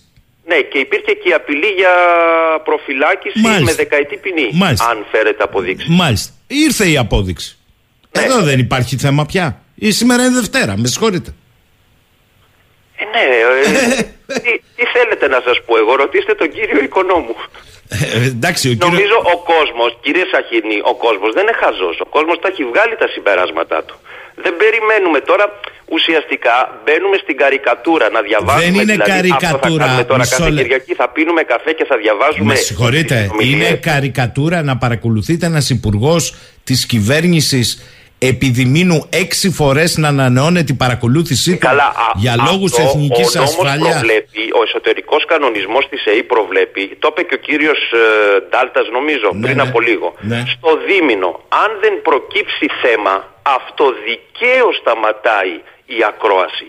Δεν καθόμαστε δηλαδή να κάνουμε ανανέωση για κάτι που δεν υπάρχει. Έξι φορές να ανανεωθεί μία ε, συνακρόαση, δύο τι να συμβαίνουν. Ή ο στόχος είναι τρομοκράτης και τρομοκράτης ε, βαριάσκοπης, δηλαδή Ναι. από Αλκάιντα και πάνω. Ναι. Είναι πράκτορας ε, όχι μόνο της Τουρκίας, αλλά και όλων των εχθρών του ελληνισμού. Δηλαδή μιλάμε ότι παίζεις πλέον Champions League. Εδώ λοιπόν βλέπουμε για τον κύριο Χατζηδάκη 6 επί 2, δηλαδή 6 δίμηνα. Ε, είναι 6 δίμηνα, μήπως είναι και παραπάνω, δεν ξέρω. Για πείτε μου, επειδή λέτε ε, παίζουμε κάθε Κυριακή, δεν είναι έτσι. Με συγχωρείτε. Διότι αν εδώ πια υπάρχει, σας θυμίζω την προηγούμενη εβδομάδα, και η πληροφορία της παρακολούθησης από την ΕΕΠ του αρχηγού ΓΕΘΑ, τα Ε, πράγματα περιμένω στη χομηθεία λοιπόν Δεν είναι ε, απλό. Αλφα και Εθά με δεν ξέρω και εγώ ποιοι δεν είναι απλό. Γιατί μας έχετε πει εσείς πολλά πράγματα για το πώς λειτουργούν αυτά τα, τα συστήματα. Με συγχωρείτε. Λοιπόν. Ένας τεχνικός σύμβουλος μέσα στην ΕΕΠ από άλλη χώρα δεν ξέρω τι κάνει ακριβώς. Πάντως να ξέρετε, ό,τι έχει βγει τους τελευταίους τέσσερις μήνες, τέσσερις ήμιση και ό,τι θα βγει, όλα αυτά έχουν περάσει απέναντι ενώ αξιολογούνται από τις εδώ πρεσβείες, ακόμα και ο τρόπος σύνταξης ενός διαβαθμισμένου εγγράφου, πώς ξεκινάει, πώς τελειώνει, με ποιο τρόπο εκφράζεται ο χειριστής, όλα αυτά αξιολογούνται. Θέλω να πω ότι αυτές οι υποθέσεις πρέπει με κάποιο τρόπο ε, να, χειρι, να τις χειριζόμαστε για να μην έχουμε και παράπλευρες ζημιές. Αν μπούμε τώρα στη λογική κάθε Κυριακή, καταλαβαίνω τον καημό του κυρίου Βαξεβάνη, Δεν τον είναι οποίο καημό, όχι, όχι, χαρακτήρισαν όχι. εθνικό συκοφάτη. Όχι, κύριε να βγάζει Πικραμένε. στοιχεία. Κύριε Πικραμένε, Αλλά- μισό λεπτό. Ναι. Μισό λεπτό. Δε- με συγχωρείτε, δεν είναι καημός του Βαξεβάνη. Με συγχωρείτε. Όλα αυτά τερματιζόντουσαν με έναν απλό τρόπο. Παρακολουθούνται ναι ή όχι. Ναι, αλλά τι θα Ε, γίνει τώρα; Αυτό, θα βγάζουμε τις τυχομηθίες κάθε Κυριακή του τάδε και του τάδε. Θέλω να πω ότι ο κόσμος το έχει καταλάβει, το έχει εμπεδώσει. Μα δεν είναι ο κόσμος. Είναι θέμα κόσμου ή είναι θέμα θεσμών; Και τι είναι να κάνουν; πείσουμε τον κύριο Ντογιάκο να κάνει διώξεις. Ποια, ποια είναι αυτή τη στιγμή η στρατηγική, για να καταλάβω; Δεν Δηλαδή, υπά- από την δεν είναι θέμα κυβέρνηση στρατηγικής. Δεν υπάρχει η ανάλογη αντίδραση. Οπότε τι γίνεται από εδώ και πέρα; Α, μάλιστα. Εντάξει, είναι μία άποψη αυτή. Και αυτό, Την αυτό κρατώ. δεν λέμε. Αυτό Την νομίζω κρατώ. λένε οι πάντες πλέον. Ότι δεν υπάρχει η αντίστοιχη αντίδραση. Πάμε για εκλογές. Και το έχω πει. Γιατί τα κόμματα μπαίνουν στη λογική την προεκλογική. Γιατί συμμετέχουν σε εκλογές. Πώς μπορούν και συμμετέχουν σε εκλογές τη στιγμή που υπάρχει διαβλητό στις, στις επικοινωνίες. Γιατί δεν μαζεύονται οι αρχηγοί των πολιτικών κομμάτων και να πούνε υπό αυτές τις συνθήκες, αφού μιλάνε για συνταγματική εκτροπή, δεν κατεβαίνουμε στις εκλογές. Να μπλοκάρει το σύστημα, όχι η δημοκρατία, η δημοκρατία δεν έχει αδιέξοδα. Να μπλοκάρει αυτό το πράγμα που αυτή τη στιγμή υπάρχει, τοξικότητα, η πόλωση, το ότι δεν ξέρουμε ποιος παρακολουθεί ποιον. Και να δούμε από εκεί και πέρα αν θα μπορεί η, η κυβέρνηση να συνεχίσει να έχει την ίδια στάση και αντίδραση. Δεν υπάρχει άλλη λογική. Από τη στιγμή που η δικαιοσύνη δεν παίρνει πρωτοβουλίες. Πού, πού πάμε δηλαδή; Ε, να σας πω που πάμε. Να τρέχει ο Κοσμάκης τέλη του μήνα να πληρώσει όλες τις υποχρεώσεις. Εκεί πάμε. Έτσι, ενώ γίνεται του κουτρούλιο γάμος, με συγχωρείτε, η ΑΕΠ έχει πολιτικό υπεύθυνο, έχει πολιτικό προϊστάμενο. Και καταργήθηκαν και οι τρεις υποδιοικητές. Αυτή τη στιγμή η Ελλάδα θεωρώ είναι η μοναδική χώρα στον κόσμο που υποτίθεται ότι έχει μία υπηρεσία πληροφοριών, ας το πούμε ότι έχει, η οποία δεν έχει υποδιοικητές, δεν έχει επιχειρησιακούς διοικητές, τα έχει πάρει ο κύριος Δεμήρης όλα πάνω του. Μάλιστα. Δηλαδή πρέπει ο άνθρωπος να υπογράφει το λεπτό γύρω στις 10 φορές έγγραφα που του έρχονται στο γραφείο. Α, για τέτοιο όγκο μιλάτε. Μα συγγνώμη, ο υποδιοικητής ο επιχειρησιακός είναι υπεύθυνος για τις δύο, για τις δύο διευθύνσεις επιχειρησιακές, δηλαδή κατασκοπία, αντικατασκοπία και από εκεί και πέρα τις υποδιευθύνσεις. Μιλάμε για τρελό όγκο εργασίας και ευθύνης. Τις έχει αναλάβει ο κύριος Δεμήρης πάνω του αυτή τη στιγμή ως διοικητής. Δεν γίνεται αυτό πουθενά στον κόσμο. Συμπέρασμα και να κλείσουμε με αυτό κύριε Πικραμένα σήμερα. Ναι. Το συμπέρασμά σας. Για ποιο, για Ευρωκοινοβούλιο ε, για τα όλα, όλα μαζί. Εδώ μου λέει ο φίλος ο Γιάννης Ευρωβουλευτές και οι πουλημένοι γραφειοκράτες των Βρυξελών είναι τόσο τεμπέληδες και συγχρόνως βλάκες που δεν μπαίνουν καν στον κόπο να αλλάξουν ούτε ένα κόμμα στις εκθέσεις που τους πλασάρουν τα διάφορα λόμπι. Τέτοια κατάδια λέει υπάρχει. Και πού να, πού να, πού να βγουν τα σκάνδαλα με τα, με τα εμβόλια. Έτσι, γιατί στην Ευρωβουλή αυτή τη στιγμή ε, γελάνε με αυτά που συμβαίνουν όσοι ήταν κατά των εμβολίων και κατηγορούσαν την πρόεδρο της ε, την κυρία Ντελάιεν, ναι. Κομισιόν ακριβώς ότι είχε προνομιακές σχέσεις με την Pfizer. Φανταστείτε τώρα τι γίνεται. Μάλιστα. Λοιπόν, θα τα ξαναπούμε κύριε Πικραμένο. Εννοείται, η, η, πώς το λένε, η επικαιρότητα θα μας πάει... Θα κάνω ένα δάνειο από το επίθετό σας. Εδώ γελάει ο κάθε πικραμένος τώρα. Καταλάβατε. Έτσι, ακριβώς, ακριβώς. Μάλιστα. Να είστε καλά, καλημέρα. Πάμε στον καθηγητή Ευρωπαϊκής Πολιτικής και διδάκτορα Γεωπολιτικής τώρα, τον κύριο Γιώργο Φίλη. Καλημέρα κύριε Φίλη. Καλημέρα κύριε Σαχίνη, καλημέρα στην όμορφη Κρήτη, καλημέρα στους φίλες και φίλους. Θα ξεκινήσω από αυτά τα τελευταία, γιατί είστε και καθηγητής Ευρωπαϊκής Πολιτικής. Εδώ ναι. ακούσαμε προηγουμένως δύο συνομιλητές. Το μάλε βράση γίνεται με τους ευρωβουλευτές, με τα λόμπινγκ, το ένα το άλλο. Όμως, τι συνιστά όλο αυτό η ανάδυση της διαφθοράς, κύριε φίλοι. Διότι εδώ έχω βροχή μηνυμάτων ακροατών ότι ορίστε, να τι γίνεται στην καρδιά των Βρυξελών, στην καρδιά της Ευρωπαϊκής Ένωσης. Θυμάστε τι είχαμε πει, κύριε Σαχίνη, φίλε Γιώργο, στο παρελθόν, ότι η Ευρωπαϊκή Ένωση έχει 100% αστοχία σε όλες τις βασικές επιλογές της στρατηγικής υφής και φύσεως, οι οποίες έχουν να κάνουν με, τα, με το επίπεδο και την ποιότητα ζωής των Ευρωπαίων πολιτών της. Ξεκινώντας από, το ευρω, από, από τα ενεργειακά, από τη στρατηγική τη συγκεκριμένη και φτάνοντας μέχρι την κατάρρευση των εφοδιαστικών αλυσίδων κατά τη διάρκεια του, ειδικά του πρώτου lockdown και φυσικά του δεύτερου. Και τι είχαμε πει, ότι όλη αυτή η κατάσταση, όλη αυτή η προσπάθεια να βγάλουμε το παράλογο λογικό, να απεξαρτηθούμε από τους υδρογονάθρακες ε, ο οποίο όλοι λέμε ότι πρέπει να γίνει σε τελική ανάλυση. Αλλά να απεξαρτηθούμε από τους υδρογονάνθρακε χωρίς να έχουμε εξασφαλίσει ενεργειακή αυτονομία με, άλλους, με άλλο τρόπο, ρίχνει την, ε, την Ευρωπαϊκή Ένωση, η οποία ούτε Ευρωπαϊκή είναι, ούτε Ένωση είναι, στα βράχια. Λοιπόν, και γιατί είχαμε πει ότι συμβαίνει όλο αυτό, εν πολλής, λόγω ιδεολειψιών, ένα, και λόγω συμφερόντων ομάδων και του λόμπινγκ όπως είπατε. Αυτά δεν λέγαμε. Και δεν τα λέγαμε μόνο εμείς, τα λέγατε και με άλλους ε, καλούς αναλυτές, συναδέλφους και δημοσιολογούντες. Ε, μόνο να σκεφτώ το φίλο τον Γιώργο τον Αδαλή, δεν χρειάζεται να πω κάποιον άλλον, ε, ο οποίος θα ξέρει και καλύτερα αναφορικά με τα πιο οικονομικά. Εγώ λοιπόν από τη δικιά μου πλευρά ως διεθνολόγος και ως ένας άνθρωπος ο οποίος έχει διδάξει και διδάσκω ευρωπαϊκούς θεσμούς, μπορώ να σας πω ότι η Ευρωπαϊκή Ένωση έχει χάσει τον προσανατολισμό της. Η Ευρωπαϊκή Ένωση έχει γίνει επί της ουσίας ένας λαβύρινθος μικρών και μεγάλων συμφερόντων, τα οποία, εν πάση περιπτώσει, για να είμαστε και πρακτικοί, δεν είναι κακό να έχεις τα μικρά και μεγάλα συμφέροντα και υποτίθεται ότι ζούμε σε μια ελεύθερη αγορά, υποτίθεται, το υπογραμμίζω το υποτίθεται, ε, θα έπρεπε οπωσδήποτε να τα, ο, ο καθένας να κοιτάξει τα του οίκου του και να μπορέσει να λειτουργήσει ε, τις επιχειρήσεις του, τους τομείς ευθύνης κτλ.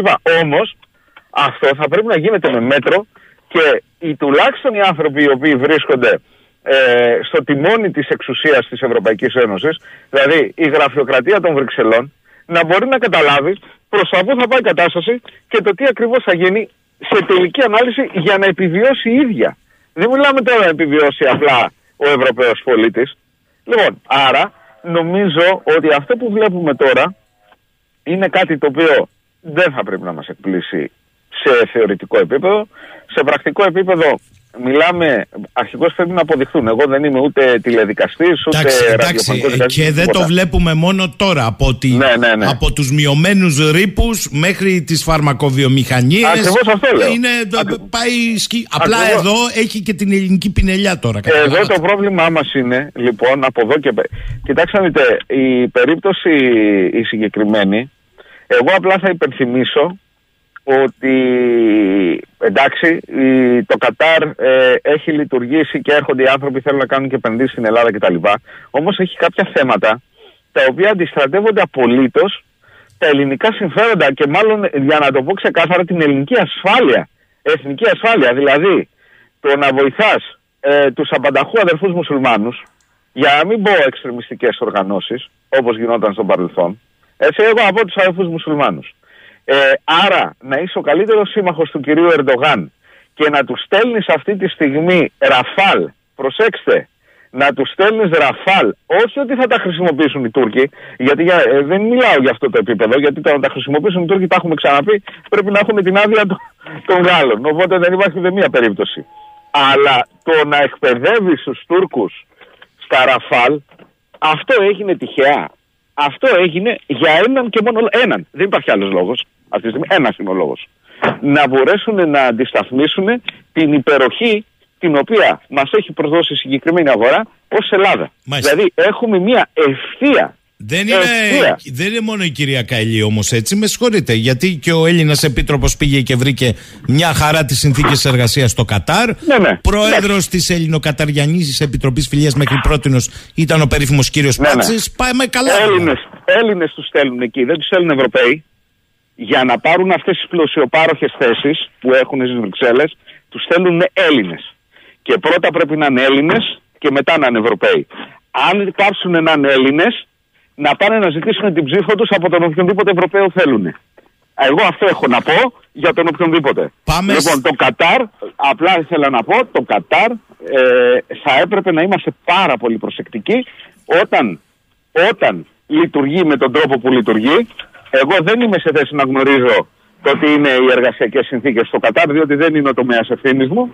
Αυτό όμως που μπορώ να σας πω σίγουρα είναι ότι έχει συγκεκριμένες πολιτικές στοχεύσεις, οι οποίες υπό όρους πολύ ξεκάθαρους όμως μπορεί να, να, να, να αμφισβητήσουν την, ε, την εθνική ασφάλεια της πατρίδας μας. Πάω στο εσωτερικό γιατί θέλω να πάμε στα ελληνοτουρκικά ως εξής. Υπάρχει μια ερώτηση από πολύ κόσμο. Ε, τι σηματοδοτεί κατά τη γνώμη σας ότι η ΕΕΠ παρακολουθούσε και τον αρχηγό του στρατεύματος και μάλιστα εδώ μου λέει πολλοί κόσμος ότι υπάρχουν και δημοσιεύματα ότι, που αναφέρουν και σωστά το υπενθυμίζει ότι πρώην στελέχη ξένων μυστικών υπηρεσιών δρούσαν ως τεχνικοί σύμβουλοι σε άλλη δραστηριότητα της ΕΕΠ εννοούν στο, στο, με την Ιντελέξα στο Πρένταντρο. Τι σημαίνει αυτό για μια χώρα όπως η δική μας; Κοιτάξτε να δείτε, εάν όντως συμβαίνει, εγώ δεν μπορώ να πω ότι συμβαίνει, ούτε θα πω ότι συμβαίνει, ελπίζω να μην συμβαίνει. Εάν όμως όντως συμβαίνει, ε, τίθεται υπό αμφισβήτηση η, η εθνική ασφάλεια της πατρίδας μας. Είναι ξεκάθαρο. Τι, αυτό σημαίνει. Με μία πρόταση. Μάλιστα. Δεν, ε, με, συνεννόηση. δεν, δεν και με με ενωπέρασε. οποιονδήποτε συζητάτε, συζητάει ο αρχηγός των ενόπλων δυνάμεων της πατρίδας μας να μπορεί να γίνει φέιβολαν σε οποιαδήποτε άλλη υπηρεσία και εκτός χώρας. Λύ- Τίθεται ένα αμφιβόλο πλέον η εθνική ασφαλεία της πατρίδας μας. Είναι ξεκάθαρο. Και ο σχεδιασμός της. Λοιπόν, Εκτός πια αν ήταν, ε, ε, είχε, έχει, δεν μπορώ να το γνωρίζω εάν, φι- εάν ε, η- υπάρχει τεχνική δυνατότητα να, και να ήταν προσεκτικοί όλοι οι υψηλόβαθμοι αξιωματικοί μας το να προσέχουν το πώς μιλάνε στο τηλέφωνο. Θέλω να ελπίζω ότι τα σοβαρά δεν γίνονταν μέσω τηλεφώνων. Ε, επαναλαμβάνω, δεν γνωρίζω εάν και εφόσον ε, ισχύει αυτό. Εάν ισχύει όμως θα είναι τρομακτικό. Λοιπόν, πάω τώρα στα αμυγός γεωπολιτικά μαζί σας και θα ξεκινήσω λίγο παράδοξα. Γιατί το είπατε εσείς για το Κατάρ. Μα είναι μόνο το Κατάρ. Εδώ το Αζερβαϊτζάν γράφτηκε χθες στο EGR ότι είναι έτοιμο να πολεμήσει στο πλευρό της Τουρκίας σε περίπτωση σύραξης με την Ελλάδα. Αλλά εμείς καλά είναι η αγωγή από το Αζερβαϊτζάν. Ναι, και ο κ. Ε. Μπαξελή πριν μερικές μέρες, υπενθυμίζω πριν ένα μήνα, μας είχε πει ότι θα κόψει η Τουρκία τον αγωγό από τον ΤΑΠ. Τον ΤΑΠ. Μάλιστα. Έτσι. Στον οποίο έχουν πέσει κορμιά για να γίνει και καλώ έγινε σε κάθε περίπτωση. Να το πω για να, είναι, να μην είναι ξεκάθαρος στην τοποθέτησή μου. Λοιπόν, Ε, το Αζερμπαϊτζάν χρωστάει πολλά στην Τουρκία αυτή τη στιγμή.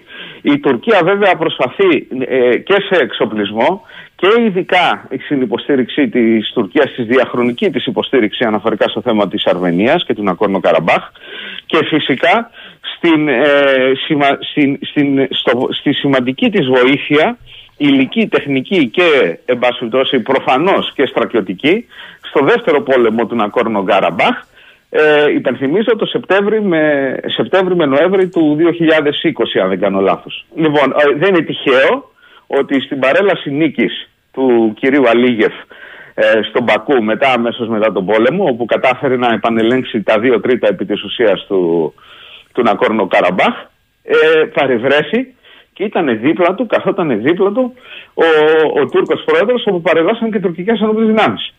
Ε, είναι μέσα στα πλαίσια, κοιτάξτε να δείτε, οι, οι Αζέροι είναι Σιήτες κατά βάση και στην ιστορία τους ήταν πολύ πιο κοντά ιστορικός σε, ε, ως πολιτική οντότητα με τους Ιρανούς.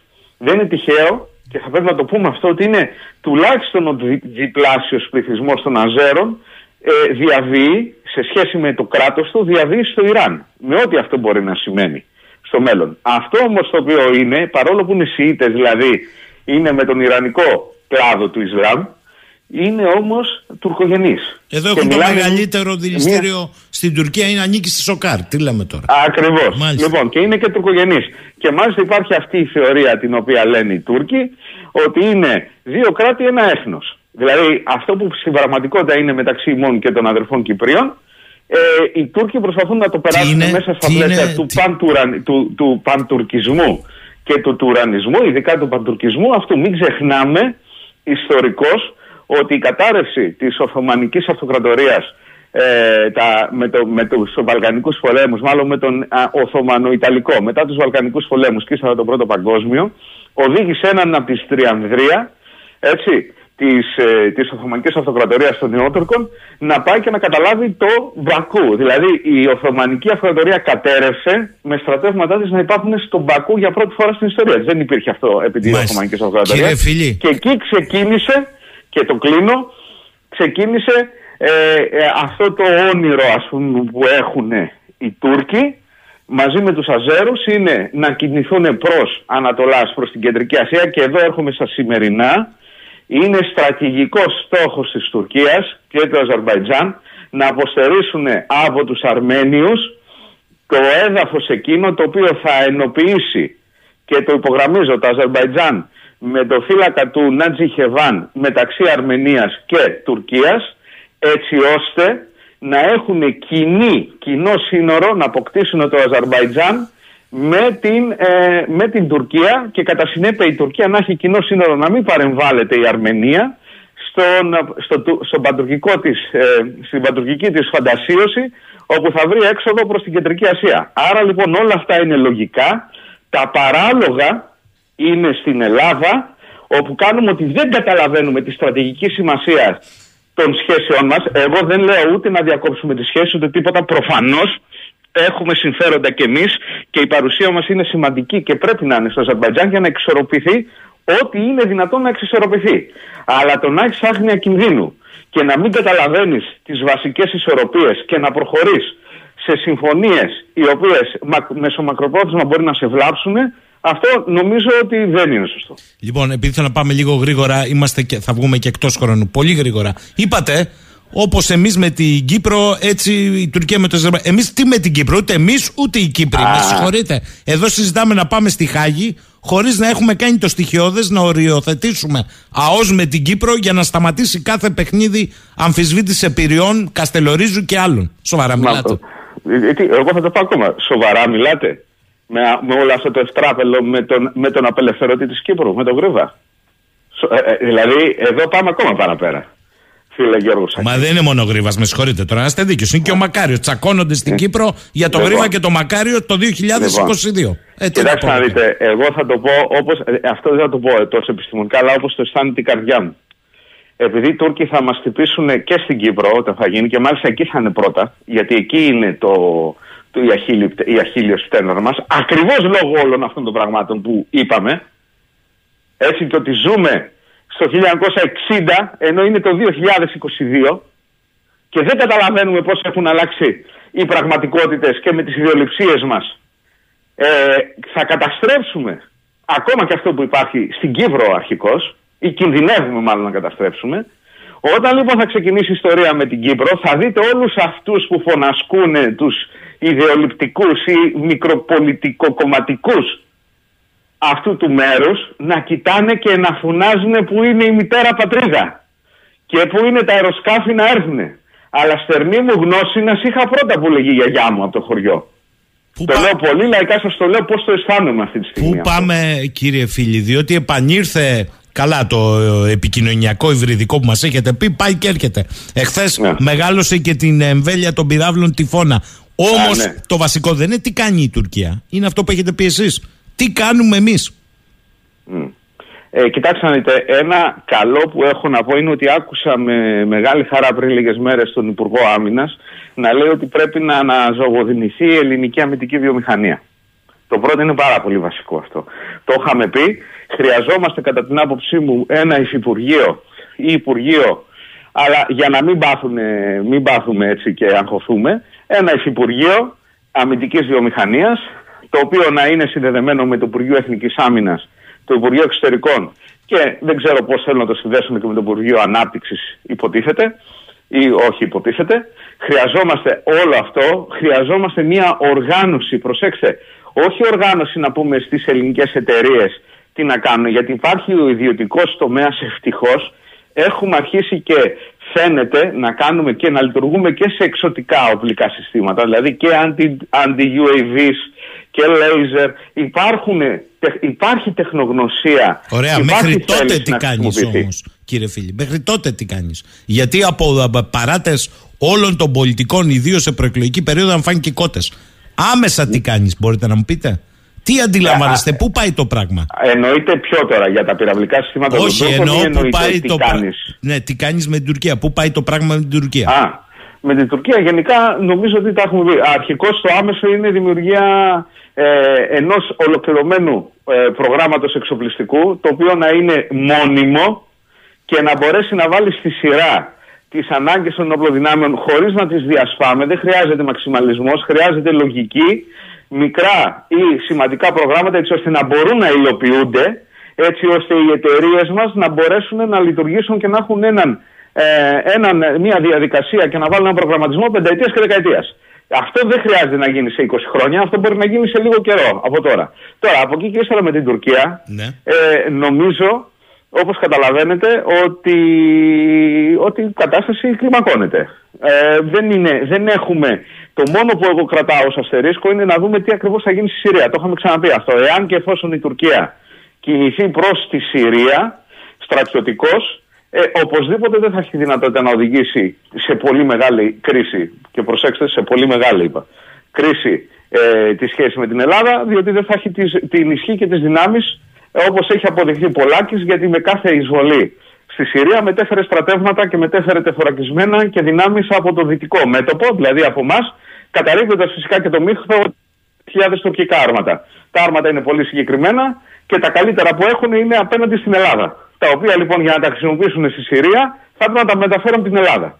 Λοιπόν, από τα σύνορα με την Ελλάδα εννοώ. Λοιπόν, από εκεί και ύστερα, εμείς πρέπει να προχωρήσουμε με το συγκεκριμένο ε, εξοπλιστικό πρόγραμμα και φυσικά σε διπλωματικό και στρατιωτικό επίπεδο να απαντάμε σε οποιαδήποτε πλέον ε, κρίση. Ε, περιμένουμε να δούμε τι θα κάνουμε με το Αμπτούλ Χαμίτ Χάν, γιατί βλέπουμε ότι ακόμα ε, νομίζω ότι βρίσκεται, δεν ξέρω πού βρίσκεται αυτές τις μέρες, αλλά ακόμα δεν έχουμε προχωρήσει σε κάποιο τύπου ε, κίνηση. Αυτό όμως το οποίο εγώ θέλω να υπογραμμίσω ναι. σίγουρα ναι. είναι ότι θα πρέπει να γίνουμε πολύ πιο ενεργοί στο μέτωπο της Λιβύης. Δηλαδή στο θέμα της Λιβύης θα πρέπει όχι να περιμένουμε τους Τούρκους να πάμε εμείς πλέον και να λάβουμε να πάρουμε την πρωτοβουλία. Υπάρχουν οι δυνάμεις στη Λιβύη όπου θα μας ακούσουν να αυξηθεί η ελληνική παρουσία στη Λιβύη. Εγώ το ξαναλέω και στρατιωτική παρουσία πρέπει να έχουμε στη Λιβύη για να γίνουμε μέρος της λύσης. Και θα πρέπει οπωσδήποτε με διαδικασίες ε, fast track πλέον να προχωρήσουμε σε αυτό το οποίο ε, υποτίθεται ότι έχουμε συζητήσει με την Αλβανία για τον καθορισμό των, ε, των αποκλειστικών οικονομικών ζωνών με βάση, φίλε Γιώργος Σαρχίνη, τη συμφωνία που έκανε η κυβέρνηση του Κώστα Καραμαλή και ως υπουργός υπήρχε, ήταν η κυρία Μπακογιάννη. Με βάση αυτή τη λύση πρέπει να προχωρήσουμε την Αλβανία. Μισό λεπτό. Προχθές ο πρέσβης επιτιμίου, ο κύριος Σαϊφαντής, ε, επί με ένα εξαιρετικό τρόπο μας ανέλησε αυτές τις πτυχές που θέτετε εσείς, κύριε φίλη. Και μας είπε ότι το κρίσιμο με την Αλβανία είναι το τι θα γράφει το συνυποσχετικό. Διότι με βάση αυτό θα βγει η απόφαση του δικαστηρίου. Δεν είναι η απόφαση του δικαστηρίου όπως κάποιοι θέλουν να πούν. Αν λοιπόν λέει δεν γράφει αυτά που εσείς λέτε τώρα, δηλαδή το αντίστοιχο της συμφωνίας επικυβέρνησης προηγούμενης Καραμαλή, που είναι τελικώς η οριοθέτηση με βάση την αρχή της μέσης γραμμής, Φέξε έργα και... όμνες, έργα όμνες για όλες τις ε, Φέξε για μου όλες και... τις ε, Φέξε μου και γλίστρισα είπε ο κύριος ε, Αϊφαντής. Θα... Φέξε μου και γλίστρισα αν δεν γίνει έτσι λέει διότι αυτό. δημιουργείται προηγούμενο και προς τα ανατολικά μας μετά. Ακριβώς, γι' αυτό το είπα. Γι' αυτό το είπα, ακριβώς γι' αυτό. Άρα λοιπόν συμφωνούμε με τον ε, αγαπητό κύριο Αϊφαντή και υπογραμμίζω λοιπόν και εγώ από την πλευρά μου ότι δεν είναι πυρηνική φυσική το τι πρέπει να κάνουμε πρέπει να απαντήσουμε στους Τούρκους είτε στην Κύπρο είτε στο Αιγαίο είτε στην Ανατολική Μεσόγειο εάν και εφόσον αποφασίσουν να το τεντώσουν το σχοιμνί να αυξήσουμε την παρουσία μας στη Λιβύη και να γίνουμε μέρος της λύσης έτσι ώστε να έχουμε, να έχουμε παρουσία και τώρα και στην επόμενη μέρα ακόμα και αν η παρουσία αυτή σημαίνει ότι πρέπει να έχει και κάποιο τύπο στρατιωτική, ε, στρατιωτική παράμετρο ε, να δούμε ποια είναι τα σενάρια με τη Λιβύη, γιατί όπως καταλαβαίνετε τα σενάρια αυτά ε, περιέχουν, υπάρχει και σενάριο διάσπασης της Λιβύης, έτσι, σε ανατολικό και δυτικό κομμάτι. Και εγώ καταλαβαίνετε ότι θα πρέπει πάντα να τα έχεις πολύ καλά με το, με το ανατολικό κομμάτι, γιατί εάν και εφόσον διασπαστεί η Λιβύη, ε, το, το ανατολικό κομμάτι θα είναι υπεύθυνο για την περιοχή που έχει υπογραφεί το έολο και παράνομο τουρκοτριπολιτάνικο μνημόνιο. μνημόνιο. Λειτουργείς με την Αλβανία όπως πρέπει να λειτουργήσεις και με βάση αυτά τα οποία είπαμε, διότι ακριβώς θα είναι πρόκριμα το τι θα συμβεί με την, ε, ε, με την Τουρκία και προχωράς de facto τις έρευνες στην νοτι, νοτιοδυτικά της Κρήτης στην κανονική μέση γραμμή της γραμμής Μανιάτη, εν να το πω έτσι, για να μην υπάρχει αμφιβολία. Γιατί έτσι όπως είμαστε αυτή τη στιγμή υπάρχει ένα ζήτημα και είναι σαν να λέμε στους Λίβιους πάλι θα σας κάνουμε εκπτώσεις και σε εσάς όπως κάναμε με τους Αιγυπτίους. Γιατί ξέρετε τώρα τι γίνεται. Άμα κάνεις εκπτώσεις με τους Αιγυπτίους που κάναμε; Θα κάνεις εκπτώσεις με τους Λίβιους που, κάνα, που ελπίζω να μην χρειαστεί να κάνουμε. Θα δούμε τι θα πούμε με τους, με τους Αλβανούς. Γι' αυτό εγώ μίλησα με βάση τη συμφωνία Καραμαλή και Μπακογιάννη. Έτσι. Και κάναμε και κάποιες παραχωρήσεις στους Ιταλούς. Ξέρετε τι θα σας πει ο επόμενος πρωθυπουργός της χώρας. Μπορεί να είναι ο ίδιος, μπορεί να είναι διαφορετικός. Αλλά όταν θα έρθει η ώρα της Τουρκίας. Ένα, μην κάνουμε και εκτός για την Τουρκία. Κύριε Φιλί. Δηλαδή, όλο αυτό το γύρω-γύρω, εάν κάνουμε πολλές εκτόσεις με αυτούς, καταλαβαίνετε θα πούμε τα αφεντικό τρελάθηκε. Στην περίπτωση ε, ε, ανατολικά της οριογραμμής που έχουμε μέχρι στιγμής ε, αναπτύξει με την Αίγυπτο. Θέλω να κλείσουμε με δύο ερωτήματα τα οποία σας παρακαλώ απαντήστε τα σύντομα. Το, το πρώτο ερώτημα είναι το εξής, λέει εδώ ακροατής, υπό το βάρος και της πικράς εμπειρίας της μικρασιατικής εκστρατείας καταστροφής ως προς τις συμμαχίες. Κατά τη γνώμη του κυρίου Φίλη, σε αυτή την κρίση με επίδικο το τι συμβαίνει στο Κόσοβο αυτή τη στιγμή δεν θα έπρεπε να είμαστε δίπλα στη Σερβία. Και το δεύτερο ε, είναι ερώτημα ακροατής σε σχέση με αυτό που είπαμε τον κύριο Αϊφαντή. Ο κύριος Πρέσβης είπε την προηγούμενη εβδομάδα στο 984 ότι δεν αρκεί απλά να απορρίπτεις το αίτημα που θέτει η Τουρκία περί αποστρατιωτικοποίησης και δεν αρκεί να λες ότι υπάρχει ο οπλισμός για την άμυνα των νησιών. Ο οπλισμός, είπε ο κύριος Αϊφαντής, δεν πρέπει να είναι στενά για την άμυνα των νησιών, αλλά με δυνατότητα πλήγματος απέναντι εκτές για να αποτρέπει αποβάσεις. Πώς τα σχολιάζει; Δεν μπορώ να είμαι περισσότερο σύμφωνος με τη δεύτερη, με, τη, με τον κύριο Εφαντή, γιατί ξέρετε τι γίνεται. Όταν σου λέει αυτό, οποιοδήποτε το λέει για την αποστατικοποίηση, ξέρετε τι υπονοείται. Υπονοείται ότι τα, τα όπλα μακρού πλήγματος, δηλαδή το να προλάβεις να δεις, γιατί προφανώς αυτό που μπορώ να σας πω με τα λόγου γνώσεως είναι ότι αν υπάρξει προσπάθεια αποβατικής ενέργειας ή αέρα αποβατικής ενέργειας. Αλλά ας πούμε στην αποβατική ενέργεια των Τούρκων προς τα νησιά, εμείς θα το ξέρουμε. Έχουμε τη δυνατότητα να το γνωρίζουμε, εν πάση περιπτώσει. Και ας με πιστέψουν οι φίλες και οι φίλοι που με ακούνε και μας ακούνε αυτή τη στιγμή. Όταν λοιπόν θα είσαι σίγουρος ότι θα γίνει αυτό, έχει άρχισει τη δυνατότητα από το νησιά του Ανατολικού Αιγαίου να χτυπήσεις είτε με ρουκετοβόλα τις πριμαντώνες του πολέμου Ρωσία-Ουκρανία που τα βλέπουμε σε όλα τα βίντεο, τα οποία έχουμε κι εμείς. Ελπίζω να έχουμε το απαραίτητο αριθμό πυρομαχικών. Κλείνω την παρένθεση για τα συγκεκριμένα οπλικά συστήματα. Ή με τους ατάκεμες, τα MLRS και τα λοιπά, εάν και εφόσον χρειαστεί, να βάλουμε ε, πυράβλους ε, μικρού βεληνικούς, σε πάση περιπτώσει, έτσι, όχι, στα, στα 180 χιλιόμετρα νομίζω, κάπου εκεί είναι 120, 100, εν πάση περιπτώσει δεν θυμάμαι τώρα πόσο είναι ακριβώς, αλλά και να, να εξυγχρονίσουμε τα, ε, τα βλήματα, να πάρουμε καινούργια πυραυλικά συστήματα, τα οποία μπαίνοντας και το βόλα μας, να αυξηθεί το χτύπημα ε, και το ανταποδοτικό πλήγμα ή στις περιπτώσεις που έχουμε συγκεντρώσεις τουρκικών στρατευμάτων, τα οποία προφανώς ετοιμάζονται για απόβαση. Άρα δεν Αυτό λοιπόν είναι άμυνα, δεν είναι επίθεση. Μάλιστα. Άρα δεν συμφωνείτε με την άποψη που κατέθεσε στην Επιτροπή Εξωτερικών και Άμυνας ο κύριος Λοβέρδος ότι να το συζητήσουμε να αποσύρουμε εμείς, αλλά να αποσύρουν και αυτοί; Τι να αποσύρουν. Αν, εάν εμείς αποσύρουμε, όταν θα χρειαστεί να πάμε, δεν θα μπορούν γιατί ήταν το Αιγαίο. Οι Τούρκοι που θα μπορούν να, ανά πάσα στιγμή και 300 χιλιόμετρα να τα φέρουν σε δύο ώρες θα είναι εκεί. Τι συζητάμε να αποσύρουμε. Καλά. Τι, ε, κορεδευόμαστε μεταξύ μας; Ε, δεν ξέρω. Είναι απόψεις βουλευτών. Ε, κλείστε με τη Σερβία, παρακαλώ. Ναι, εγώ είμαι αρχικός. Επιβεβαιώνεται, επιβεβαιώνεται πάλι αυτά που είχαμε πει ότι θα σκάσει στο κοσμοπέδιο. Ότι θα πάμε στα Δυτικά Βαλκάνια. Γιατί αυτό που γίνεται στην Ουκρανία θα συνεχίσει, όπως καταλαβαίνετε, επειδή κλιμακώνεται σε επίπεδο έντασης ο πόλεμος και αναμένεται να κλιμακωθεί, κατά την εκτίμησή μου, και σε επίπεδο εύρους στην, ε, στην Ουκρανία, θα πάμε σε αντιπεριστασμού των μεγάλων δυνάμεων.